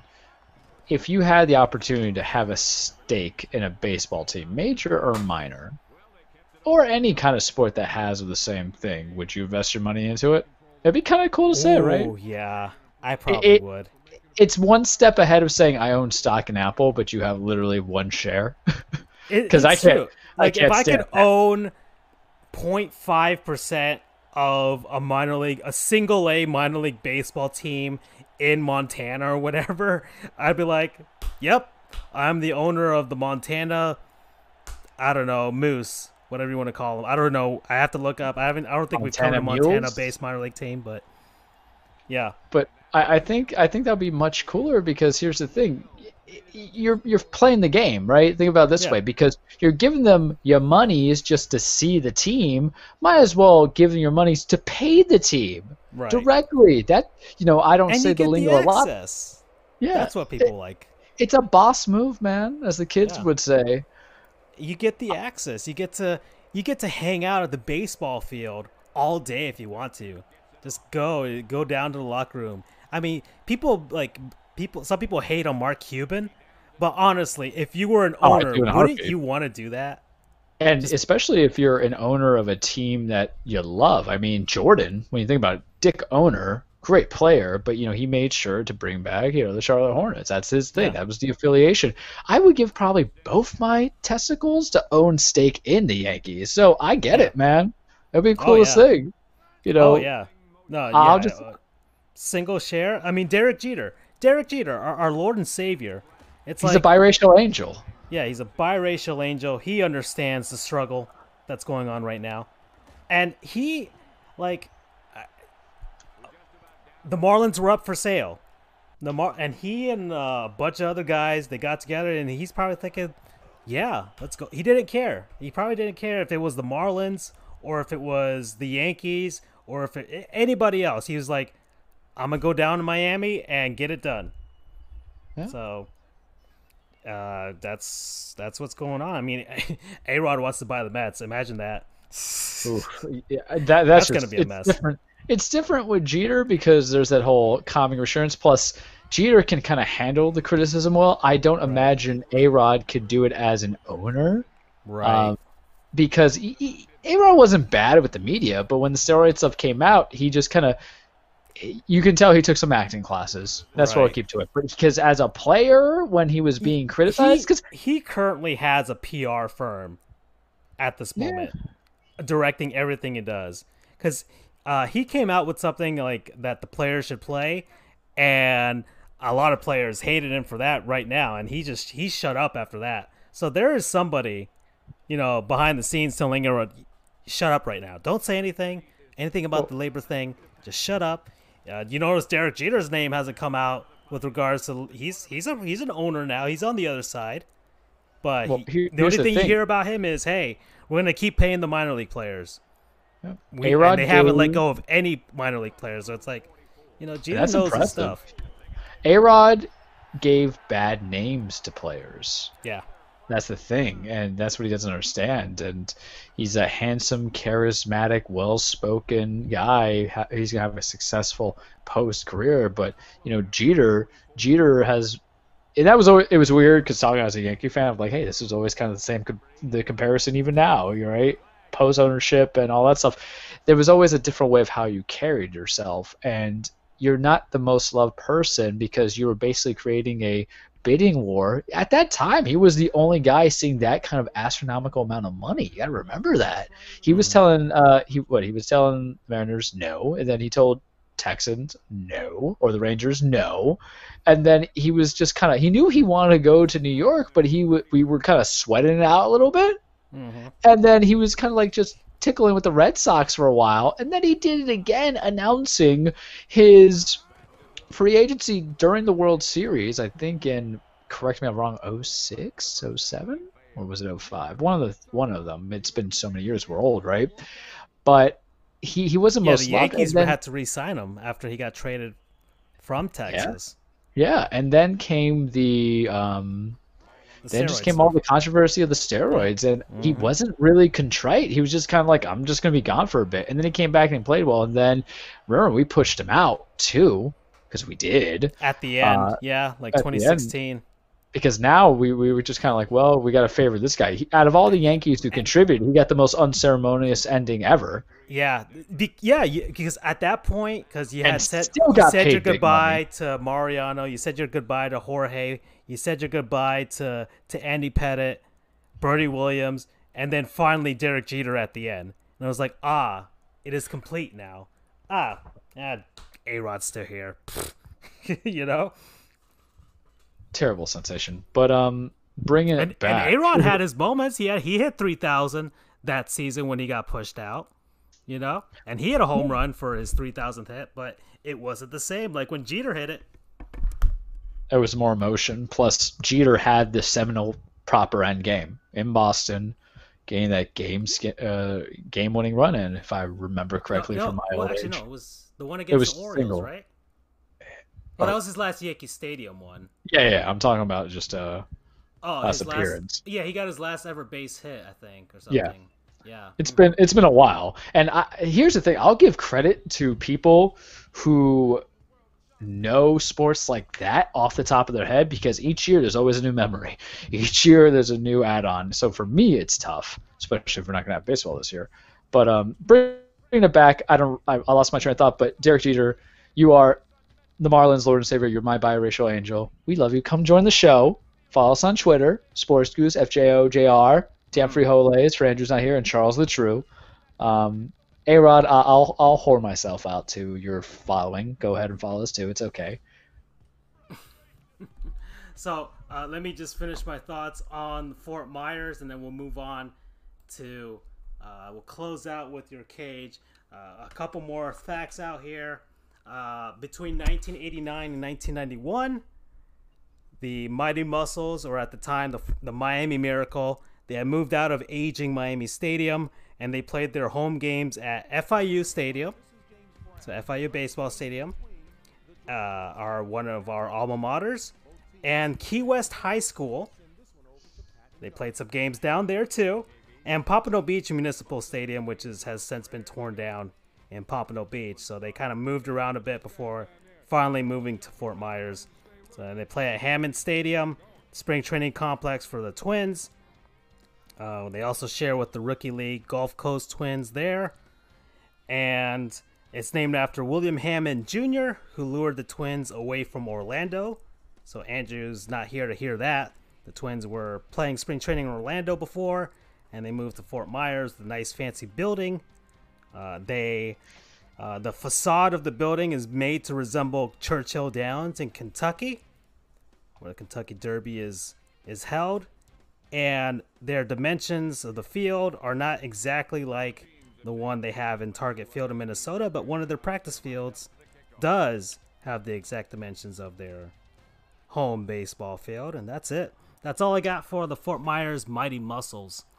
And this would have been their inaugural season under this name, but the minor league baseball season has been canceled until next year. So we'll have to wait till next year to get some Mighty Mussels baseball.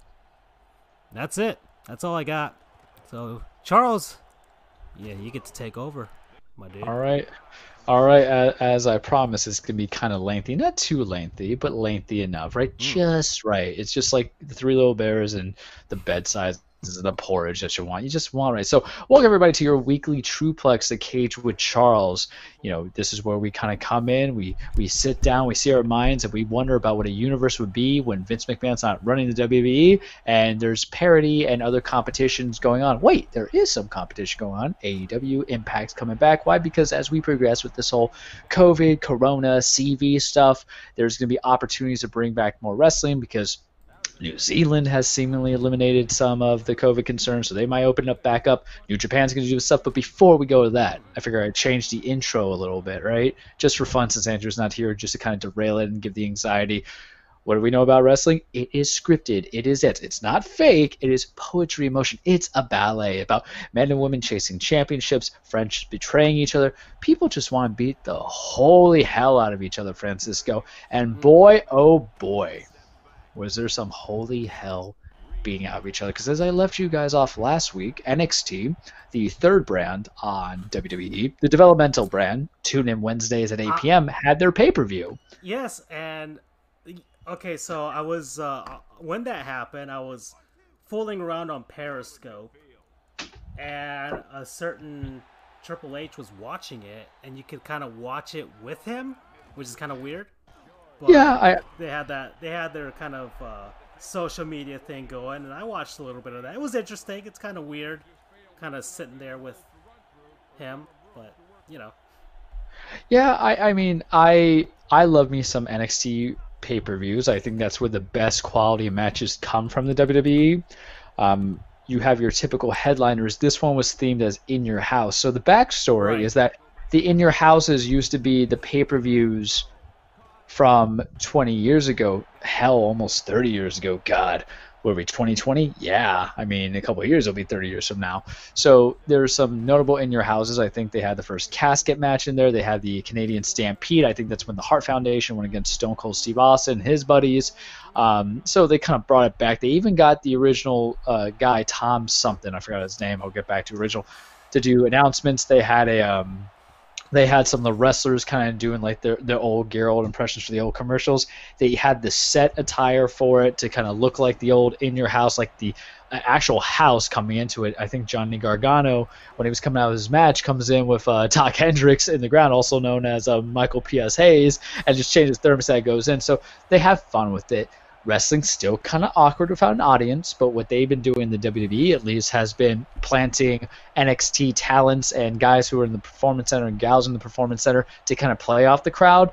I don't like it as much, Francisco, because you're taking away the emotion and you're making you're making actually fan reaction be more scripted than it should be. Granted, fan reaction is super scripted. It's on the nose, really. You know, if you're in Chicago, you're gonna get them shouting CM Punk, who is a wrestler they just cannot get off of that hype train. Listen, I'm weird with CM Punk. I've only seen a lot of ma- a few matches from him, mostly when he won WWE championships.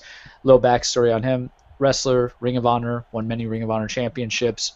Came onto the WWE. I didn't really get to see much of him because that's when I was off into the world uh, of non wrestling. I actually got back into wrestling during law school, but I knew of him. You know, there was stuff I knew, but people would love him to death, and he had his moniker Best in the World. Now, mind you, with the WWE Network, they now have a free version. So for those who hear me out, Vince, I'm doing you a solid, man. You can watch CM Punk wrestling matches and see what the hype is. I mean, I've seen some stuff from him. I don't mind it, but the whole basis of his Chicago because he's a Chicago guy, um, they'll shout CM Punk, and it kind of carried over to other crowds because when the when they don't like certain faces or heels, they'll shout CM Punk. I think it's rather obnoxious. It's almost as obnoxious as the crowd going whatever every time somebody has a mic. That being said, um, it's weird when it's a plant for me. Plants being someone who's placed in to do a certain thing to say cheer or shout a per- you can shout shout the wrestler's name, but if they're saying this is awesome or they're saying you know some other things or catchphrases, I'm like, eh, it takes away because that's really your connectivity to your crowd. Uh-huh. When you have an actual crowd saying this is awesome, or you have a crowd saying holy bleep, or you know when a big spot happens, or when Bray Wyatt's on, they'll shout yowie wowie. That's the ultimate connection. That's how you know you did it. And I feel like these people who are paid, and I feel bad for them because they've had to stay up. You know, they had to stand still for the tapings and uh, for the pay-per-views, and then Raw and SmackDown and NXT. But it felt weird, and I'd rather they just don't continue with the crowd. It doesn't stop me. And me and my buddy have discussed it. He's like, "Oh, I, I'm not going to watch wrestling. There's no fans." I'm like, "Well, the fans add to it." But you can appreciate the movie. This is how I've explained to it. It's like watching a foreign language movie, but it's like martial arts or an action movie where you can appreciate the action. You don't know what they're saying, but if you have the subtitles, it adds on. But yet I can still watch Ong Bak or I can still watch Hero um, featuring Jet Li or you know a J- police story. One of the Jackie Chan movies that aren't dubbed, right? That I used to love, like the other night, Super Cop. I, I or I can watch those and still appreciate for the action and the intensity because wrestlers can convey that emotion. Um, I might know what the hell's being said because it's a different dialect, but I can still view it for what it is. So I'm still on the fence of it, of having like plants, people who are employed by WWE to have the crowd reactions. Not crazy about it. Whatever. The matches themselves. Yeah, it's it's so it it's it's so uh was it disingenuous. It, it's so like you want a genuine reaction when you have people that are there, but they're not Yeah. really there for the right reasons, or they weren't some guy that you know paid his ticket, went in, didn't know what to expect, and is has genuine, honest reactions. And and what kills different. me what kills me is they have them wearing their shirts and everything you know so you'll have like this one wrestler wearing a you know Keith Lee shirt. They they might as well have been like a uh uh the fake crowds that you see in the video games, you know. it really is and it does feel like that. But that aside the matches were pretty good. What i'm finding is that half of this roster needs to be called up now called up being to be put to raw and smackdown it's kind of tough because of the times because we're not having that mass interplay, but you're seeing a lot of the repeat people. But that's not really an issue of the pay per view. They still have better matches than what you'll get on the main roster pay per views. Highlights of the match I was pleasantly surprised by the six woman tag team match. It was Shotzi Blackheart versus. It, they all teamed up, so three versus three. Shotzi Blackheart, Tegan Knox, and um, Mia Yim versus Candice LeRae, Dakota Kai, and Raquel um, Gonzalez. It was a story within a story because Mia Yim was feuding with Candice LeRae. uh, because their men are fighting each other too, and then the other women were feuding against each other for months and months on end. So I felt that it was a good, quick, fun pace because I was like, yeah, it's probably gonna be sluggish. Damian Priest versus Finn Balor was my favorite match of the night. Those boys went at it for two 30 year old men. They have like the stamina and cardio of like a 25 year old man because they kept going. The the match was aggressive there was a good story pseudo being told where uh, Damian Priest was just keeping attacking the back of Finn Balor. He was side slamming along the steps. He tried to get the steps, steel steps out there to throw him on. Um, I, I was wasn't crazy about his ring attire because it was weird, but Finn came in as this aggressive, energetic man. They they told a very I see booty shaking on the uh, the Twitter fear, uh, but yeah, I hello. want to stop for a little bit on that one. I, I think we all did, and we appreciate you. Um, but it was good back and forth. It was a good David versus Goliath, but David doesn't just ha- David doesn't have a slingshot. David's got an Uzi because Finn Balor is that intense. They made Damian Priest look like a monster in losing. Um, it ended when he was trying to go for a Razor's Edge slash Outsider's Edge because Damian Priest is a big Scott Hall guy, so he does one of his moves, his finishers there as a homage to him, and Finn was able to slip out, and then he hit Damian on the outside, and Damian fell on the steel steps on his back. It was a perfectly tipped bump. I loved it, and then rolled in, and then Finn's finisher, and then there was some respect there. Keith Lee versus Johnny Gargano followed it for the North American Championship. Very good, not better at Damian Priest versus Keith Lee though. ESPN, because it's weird, ESPN. This whole provider of sports has segments about WWE, and they actually rate the matches. And I think that's what's the great thing about wrestling is that you could be kind of condescending and rate an actual match, a pay per view. You don't do it for the Super Bowl, right? You're like, yeah, it was an okay Super Bowl, it was a good Super Bowl, it was a great Super Bowl, NBA Finals. But here we are in this coding because we love rating things, right? It's our thing. Humanity loves to give a score, and you have so. If you had to be like Charles, what was your score for Damian Priest and Balor? I was like 4.5, and I'm looking at ESPN. They love Keith Lee versus Johnny Gargano. It started slow. They had Johnny kind of being the kind of crap heel that he should be. It's weird because he's been a babyface for so long, but you gotta try something new, right? And I do like he has a very punchable face, so I'm, I'm behind it. Um, told the story of Keith Lee's eye being injured. You know, his hand was busted up from Johnny Gargano, and you almost felt like um, that Johnny was gonna win. And and Johnny's a small, small man. Great technical wrestler. Um, some people say he's bland vanilla, but you know, people like to hate things. You know, that, that, the internet wrestling community is a very toxic environment where we just can't have nice things, right? It's like it's like The Office. You know, after season three, the best is really gone. Season four and five are good in quality and sometimes very great, very good and great. Season six is whatever season seven is pretty good, and then Mike leaves, and then season eight is just really kind of bad, and season nine's good because it comes back into it. But you appreciate the little spurts of it. That's how I'll quit wrestling. I never thought I could put the two of them together, though I, I just did. So hey, yay me. Um, so it, it was interesting. There was good bumps in there. There was a point where Keith Lee just totally just uh, shoulder tackled Johnny Gargano through the pe- plexiglass that they had in there he put a beating on Johnny. Johnny did this amazing through the ropes DDT on the outside that was just so impressive to me. You see the setting in the background; it was used a bit. Uh, more importantly, big ups to Keith Lee because on his trunks on his back, you know, it says Black Lives Matter. You know, he's a black man, African American. I don't know how he identifies himself, but it's kind of. I won't say it's dangerous. I think you have to know who owns the WWE, and you know, Vince McMahon, his wife was in the president's cabinet for Small Business Administration. Vince has been known to you know donate to that. So that's really I, and I don't think Vince necessarily would say, "Hey, um, you're fired" or anything like that. And there's not necessarily a causal link of a person's support of Black Lives Matter to being anti-Trump. It just seems to be that way. So I'm I'm not trying to connect pieces of the puzzle that don't fit. I'm just saying that they might fit, right? I don't know how Keith Lee might feel towards it, but I think that's a great like stat because wrestling you get blackballed. I'm gonna say that right effing now. I can just give you, if you give me time, I'll write you a list of guys who stated an opinion, guys who didn't have the look, guys who were supposed to be great, pushed and then shot down because Vince McMahon didn't like you.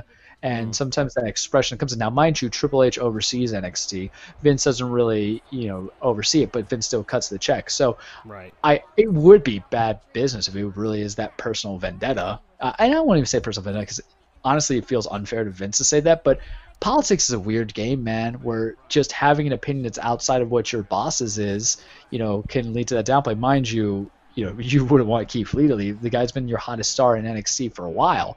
Um, but good ups for him because sometimes sometimes the message matters and it's something always directed. So that that's true power into it.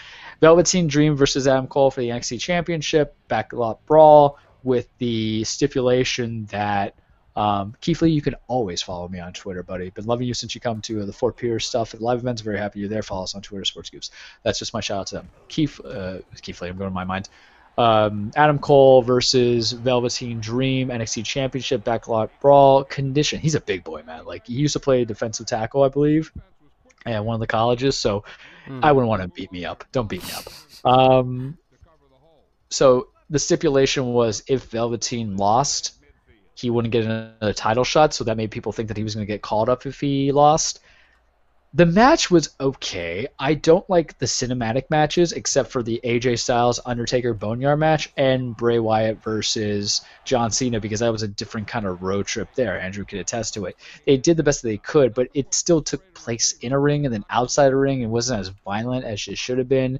Um, Adam Cole won, so Velveteen Dream cannot challenge for the championship as long as Adam Cole has the belt. There's some controversy because people, it, it's gotten a little stale with Adam Cole as main champion. I appreciate his talents. I love me some Adam Cole, baby. I have a shirt of his. I also have a Velveteen Dream shirt. But you need new challengers, and the expectation when, when you put a, a great condition like that, of cannot challenge it as long as this person's still champion still, you think that they're going to win. It did not happen. Um, Velveteen came out like Negan from The Walking Dead. Big ups on that. But I felt it could have been a little bit more brutal. There's a spot where Adam Cole went through a glass windshield in front of the car, but it, it was taped, so it goes from there. My problem with the cinematic matches is that we go from. Um, I'll keep this portion as PG. Some matches play out like it's a Scorsese movie, and then sometimes it feels like a porno, where it's just quick shots to everybody's face and I think I'll just implore you to watch the link so you can just go from there. But it was like hurting my eyes, like ah Jesus, Men of Crowley, what the hell? Um, so I couldn't go into it.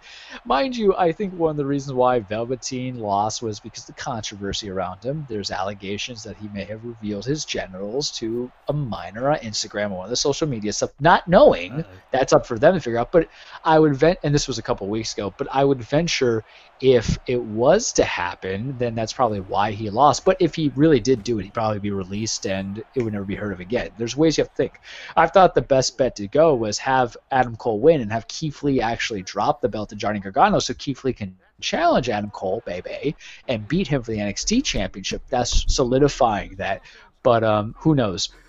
Uh, pay-per-view debut for Karrion Kross was Scarlett against Tommaso Ciampa. It was not a long match, but it was the match it needed to be because Karrion Kross, also known as Killer Kross from Impact Wrestling and his Indies tours, is a freaking animal.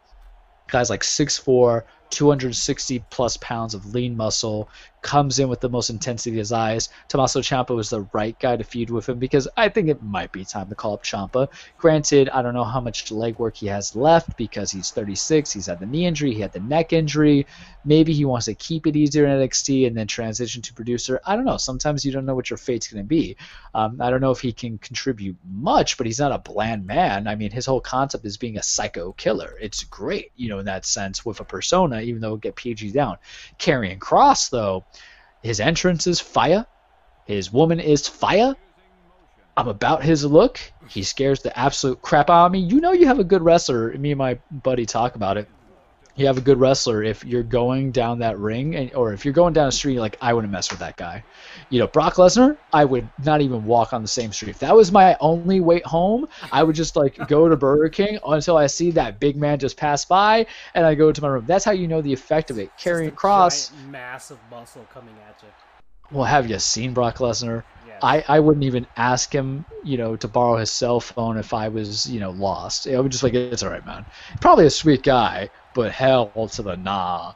But Karrion Kross, real name Kevin Kesar, because know I kind of like that name too. So I was like, why don't you just call yourself Kesar? That's cool. I I, I don't know how he pronounces it. Um, he just he didn't tap out Ciampa. He just like destroyed him. Ciampa had his little bit of a run towards it, and then the animal was just too much, and he just choked him out.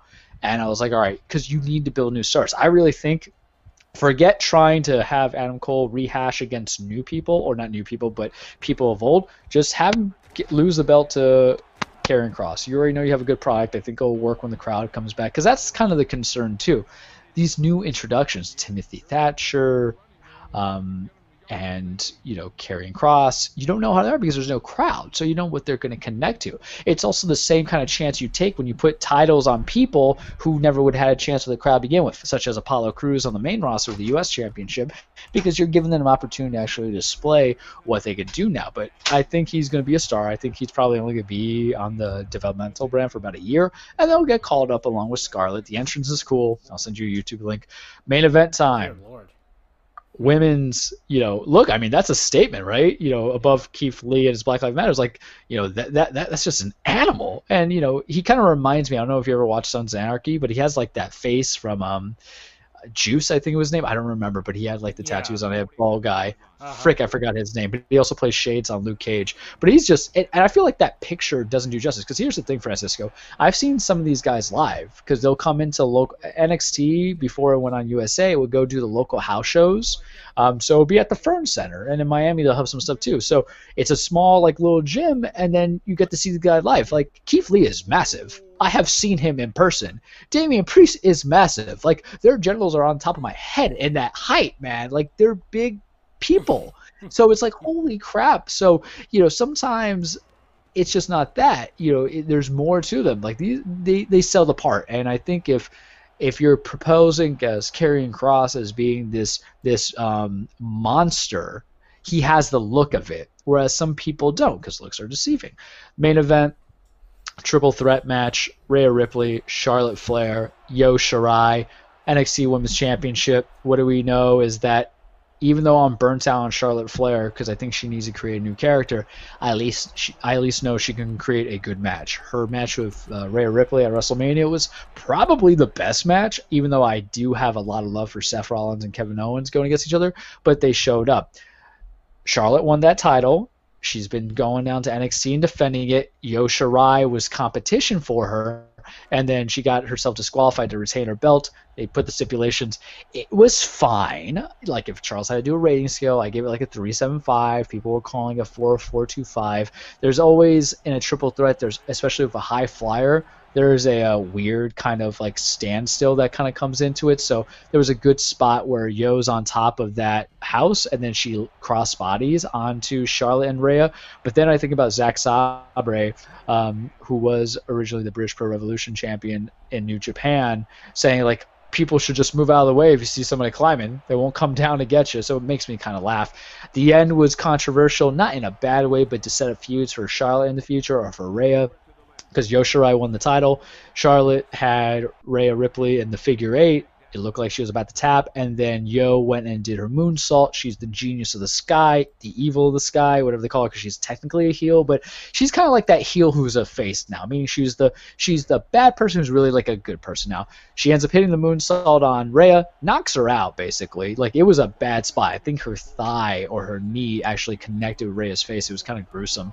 Um, and then it's the one, two, three. Yo wins. I'm very happy that Yo won because, or EO won, however you say her name, uh, EO won because I think she is a talent. Seeing her live too, I just have concerns about Rhea because she was supposed to be like a consistency in the women's division, but you have her drop the NXT division or women's championship to a non NXT member in Charlotte, and now she's the one who ate the pin in the um, in the main event. So whatever. But what was good, it was the main event for the night, and it should have been the main event to be honest with you. So you know overall it was a good pay per view, but it's the participants are getting stale because you have like this was Ciampa's like 12th or 13th takeover. This was Finn Balor's like you know 13th takeover. Mind you, that was him on the main roster. Now he's back. Johnny Gargano's X amount takeover. You gotta call up the new or the old blood, Vince. You gotta let the new blood shine. You gotta see what works. You didn't even have the tag team titles defended, so Imperium wasn't defending. Could, you could have had a ghost match or a dark match with him and uh, Oni Lorcan and Danny Burch. You got to do something with it, right? Because you need to solidify your division because you're lacking in certain spots. You got to build the stars. You got to go from there. Gener- you know, pushing forward to the main roster. Backlash is this Sunday, and I'll keep it brief because I'm not really big on this pay per view, uh, Francisco. Because summer pay per views, there's always a cool down period between post WrestleMania leading to SummerSlam. SummerSlam is supposed to be in August. We'll see if that happens. But you know, Backlash has some matches I might care about. Like I think Edge versus Randy Orton, even though it's not going to be the greatest wrestling Okay, match so ever. now I'm watching this Keith Lee. That guy, he's a big dude. Yeah, That's a big boy. Uh, former, former. Remember, Vince McMahon doesn't want wrestlers. Vince McMahon wants guys who can convince other guys in sports to come jump ship.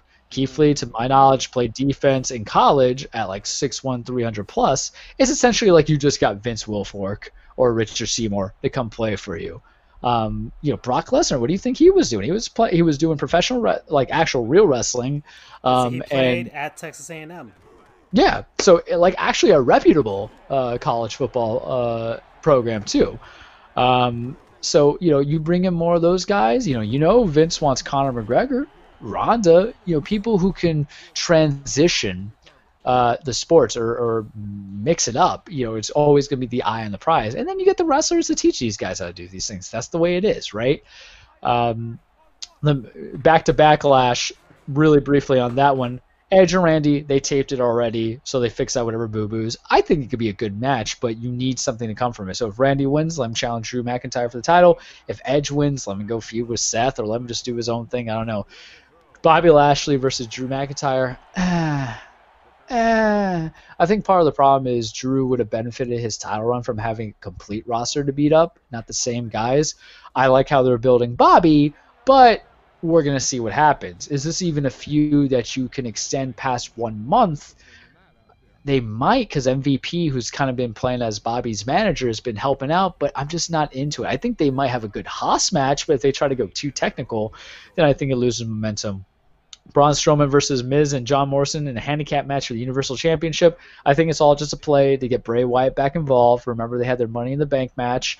Uh, he wasn't the Fiend; he was just Bray. And I think what's going to happen is there's going to be some uh, tomfoolery to bring the Fiend in because he also has history with the Miz too, because they wrestled each other at TLC. So not the Fiend, but as Bray, and it's two different characters. That's how I distinguish it. So there might be something there. Asuka versus Nia Jax, questionable right? Because Nia's been beating up a lot of people. Asuka needs this win. I don't think Nia's going to win, but on Raw, Charlotte and Asuka went out for about a good 20 minutes, and then Charlotte won because Charlotte always wins against Asuka. Granted, Nia interfered, so it keeps everything clean, but I'm thinking they might go to a feud down the line of Charlotte versus Asuka, and the story you tell is Asuka finally conquers that mountain because she can never really beat Charlotte, especially when the title's online. This time she'll be defending. Jeff Hardy versus Sheamus, you know they have some beef going on. Let them continue it. I'm not really big on Vince using Jeff's drug and alcohol addictions and rest of the past as a proponent of the stories. Um, but whatever. You, I, I guess the relatability is that this is a guy who suffered and is going for redemption. It's the antithesis of an underdog story, and sometimes you can't make every person the underdog, right? So sometimes you have to have that remorseful, redeeming guy in quality. It's not for a title; it's just a basic feud at this point. So let's see what happens women's triple threat tag team. Not about it because they had Bayley and Sasha just win the t- belts on uh, Friday. So are you to break them up, not break them up? That's what you might kind of been doing. I don't care anything for the match. Apollo Crews versus Andrade. I would hope that they can knock it out of the park. The work's been kind of fine. I'm ready for Andrade to get that main event scene. So that's one thing I'm very happy for Apollo. Let him run the title. Fans might not like him, but you know what? This is the opportunity to place the titles on people that don't normally have the belt because the crowds are too, you know, fickle. Speaking of fickle, SmackDown Friday, Intercontinental Championship Finals. AJ Styles versus Daniel Bryan for the vacant Intercontinental Championship because Sami Zayn was originally champion, and then you know with the COVID stuff happened. Guess what? Couldn't necessarily travel. He doesn't feel safe. Whatever. They're saying it's an injury. There's some backstage politics on that. It's gonna be a hell of a match. Bryan's probably going to win because I anticipate AJ is going to challenge Otis for that Money in Bank contract. You see, that's the thing. Wrestling is a story, Francisco. It's connected. So that's my part of WWE. I'll say really briefly because everything else is kind of dried up. New Japan Pro Wrestling is going to start doing the wrestling again over in Japan. They're going to do it streamed or uh, streamed through their New Japan Tour or whatever they have, their little app. I'm excited just because I need a little bit of that variety because they left off as a victim of circumstances because they just had Naito his win. He had his double titles. He went against um, uh, Kenta in a pretty good match. You know, New Japan. If you want wrestling, like wrestling, watch New Japan. If you want entertainment, maybe you got WWE, and then AEW is somewhere in the in between where I'm not sold on Chris Jericho versus Mike Tyson. I love me some Chris Jericho. Love him. love Le Champion. This is not. You don't need to. You do it when you're more established. You know what I mean? They're throwing out the the gimmicky kind of thing. Yeah, yeah. I, I think like year two, year three, when you're fully established and stuff like that, for many reasons. But that's just me. But New Japan, as you see on the screen, they're doing the New Japan Cup. Super, uh, you know, the heavyweights and lightweights can be able to contribute to. It's going to be for title shots.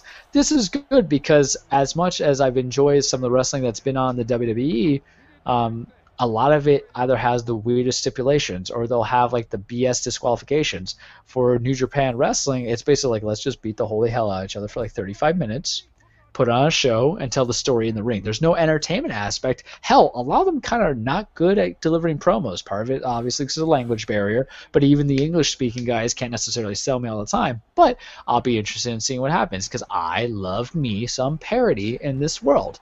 And right now with AEW, all I got for you right now is that they're going to do Fighter Fest at some point in July. Moxley's going to challenge Brian Cage. Um, or actually, let me rephrase that. Brian Cage is going to challenge Jon Moxley for his AEW championship. I think Best Friends is going to go against uh, Kenny Omega and Adam Hangman Page. Uh, everything in between is just trying to keep my attention span to watch on Wednesdays. And I honestly, I'd rather watch NXT to see the fallout of Takeover versus just, oh, hey, is Chris Jericho going to call out um, Mike Tyson again? Unless we just bring in, let, us have fun with it. Uh, let's just bring in some dude. They should just throw money at all the guys and be like, "Hey, Evander, come back here. Like, let's do this. Let's have a uh, Evander Holyfield teams up with Le Champion versus Mike Tyson and somebody else he goes on, and someone bites somebody's ear off. Like, let's just go all in. If we're gonna go ridiculous, Francisco, all in, straight up. Yeah. Oh yeah. Oh no. If, if we're gonna But go that's all I got for ridiculous, let's go ridiculous. But I'll tell you this about having Mike Tyson there. It's got me intrigued.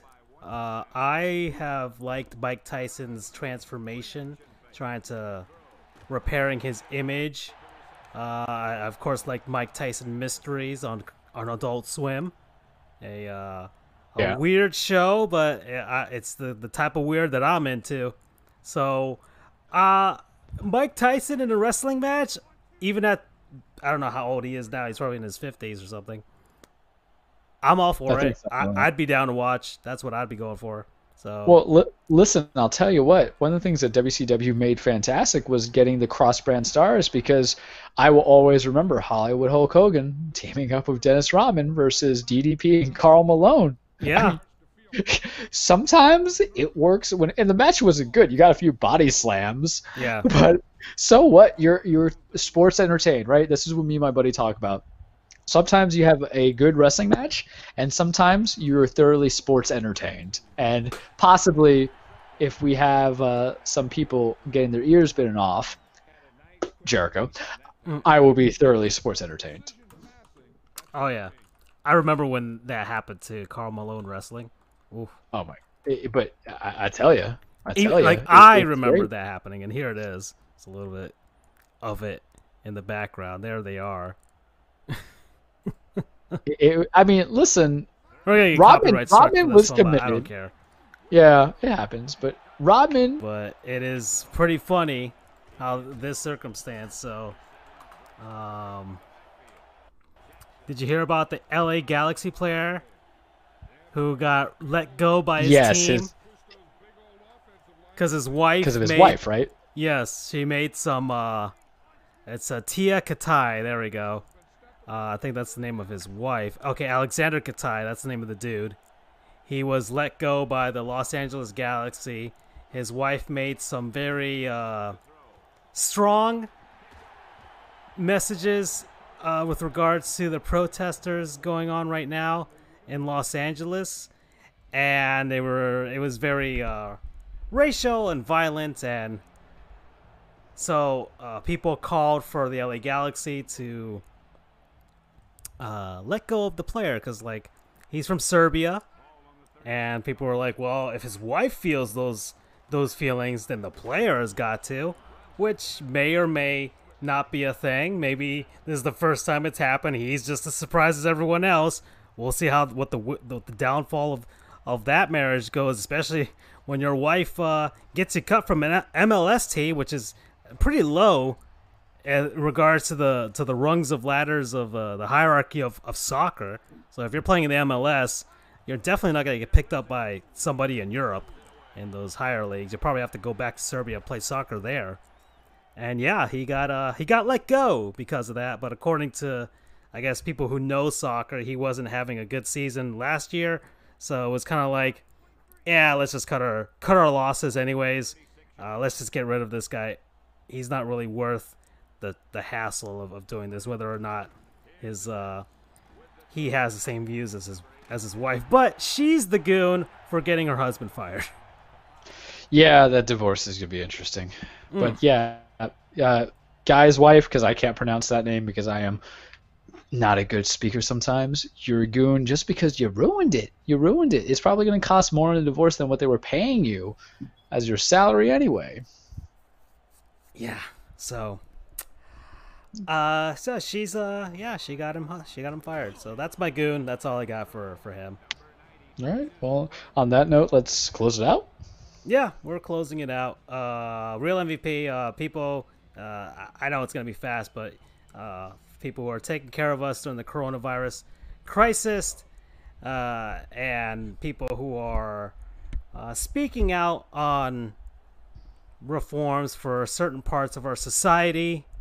It is your right to do so. That's why, uh, in the United States at least, you, you can have the ability to do so. And if you're exercising it, good. Hopefully, you're doing it uh, in a in a constructive manner, in a safe manner, and in a manner that will uh, lead to actual change rather than spewing off your grievances and not do, taking any steps to actually resolve the issue and find some answers because we can all spew all of our issues and grievances but what are we doing to get us to move forward and get better? So that's all i got to say about that. So people who are doing that and there are a lot of you out there who are uh, whether they're lawyers whether they're they're po- politicians whether they are just people normal everyday people who who are suddenly have been emboldened by this uh, get get down to work and and let's let's do some good please. And uh, that's those are my real mvps that, that's what i've Um, got. aside from our, our typical, you know, first responders, doctors, nurses, and all that stuff, actual people, everybody telling Roger Goodell to suck it uh, for saying that, you know, a- athletes, most importantly, in the NFL, saying, hey, you know, at least acknowledge what the issue wasn't about the flag, but it was about, you know, the social injustice because he was a big proponent with the two owners, you know, Robert and Jerry, twisting hmm. his arm to make it seem like that that led to Kaepernick's blackball. So I think even Malcolm Jenkins said, "Hey, you know, you need to acknowledge the situation with Kaepernick of what you guys did and given the opportunity." Granted, it's all stale milk anyway, because at 32 years old, it's not like he's gonna be able to come back in full shape or form. But to at least say I we did wrong by Vinny Testaverde was like on a team when he was 40 years old so he was with the Carolina Panthers, baby. Um, Yeah. But but it's the concept of it because call them out, hold hold him accountable because he was kind of pop. And because here's the thing, it's not even just on, on how he conducted Kaepernick. Roger Goodell, since he's been in it as a commissioner, has had very flimsy policies that are very wishy-washy that are not. And here's the thing: sometimes we like hardline policies, sometimes we don't. But you should at least not make exceptions and punishments as you figure out. You look at what happened to Roethlisberger. You look at what happened to um, Adrian Peterson. You look out to what happened to Ray Rice. It was just so much disparity. You need consistency sometimes. You look at how they basically blackballed out uh, Justin Blackmon, but you know Jo- Josh Gordon gets all these chances. Not that I'm saying that Justin Blackmon deserves the lead, but you know where I'm coming from when I say you can't pick and choose how you want to deliver your punishments and go, oh, it's okay. Um, you're, you're a commissioner. Yes, you make money, but your determinations have a slight bias and there's an agenda. And I don't think that's actually helping out the hands that are reaching out for your for your services. Also, props to Adrian Peterson. He's like, oh yeah, we're definitely gonna kneel during the national anthem just to give a middle finger to him. like, yeah, uh, Keith Lee. My whole point that I said earlier, I'll bring it back in there because sometimes you have to use a platform and what better way of doing platform when you know you have all eyes on you right you got to kind of keep that going so that was always something on my brain i even i even i'll even give to drew brees i know where he was coming from. I know there was some like controversy that come into people when he initially set flags. I mean i get it but it's the idea of like this is bigger than you and bigger on the concept of flag, and then to have the mea culpa moment, it actually seems he actually seems contrite. You know, I'm sure he'll talk to his teammates stuff like that, but also a certain uh, president said, "Oh, you're gonna do this," and he's like, "I'm gonna do what I want. You need to focus on this." That, that's Yeah. a clapback. That's a clapback. And um, Yeah. I know we sent memes on it, but here's the thing that people need to realize: that even though we might be um, uh, elevating, gratifying players that have a misunderstanding, there's players who have the misunderstanding that won't even have the cojones to do and say to change the one A, say, yeah, I messed up, and also go to somebody who's considered a forefront in their position and say you're wrong, right? So Right. it takes a little chutzpah. So I'll even give it to you, Drew. I'll give it to you a little bit, just a little bit, just a little bit. Um, so that's all I got, man. Okay. All right. So that's it. This is our 67th. We'll have 68. And I feel like we need to take a little break, let the sports news kind of uh, bubble up, let things, we'll, we'll have more definite stuff. And then we'll we'll take a break. We'll we'll officially end season three, and we'll hit season four with our 69th episode and make it as nice as possible. Yep. For now. super, super nice. Yeah, super nice. And thank you to Bug Fables and Age of Wonders for for actually giving us the point oh oh oh oh one cents uh, that they are giving us for for today and, and using our our space. And yeah, I might actually buy Bug Fables now that I'm thinking about it. It, it. Every day, increasingly more, I'm reading reviews and I'm like, this might be it. I might I I, I might need a Paper Mario knockoff to to quench my my thirst. Yeah. Yeah. Well, that's it. I'm done. Bye bye. Be good.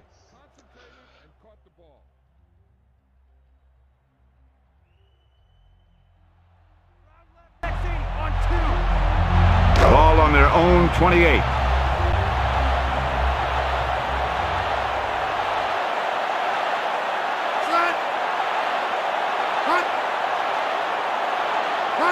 Jackson back to throw. Throws right. And he can't hang on to it. He dropped it.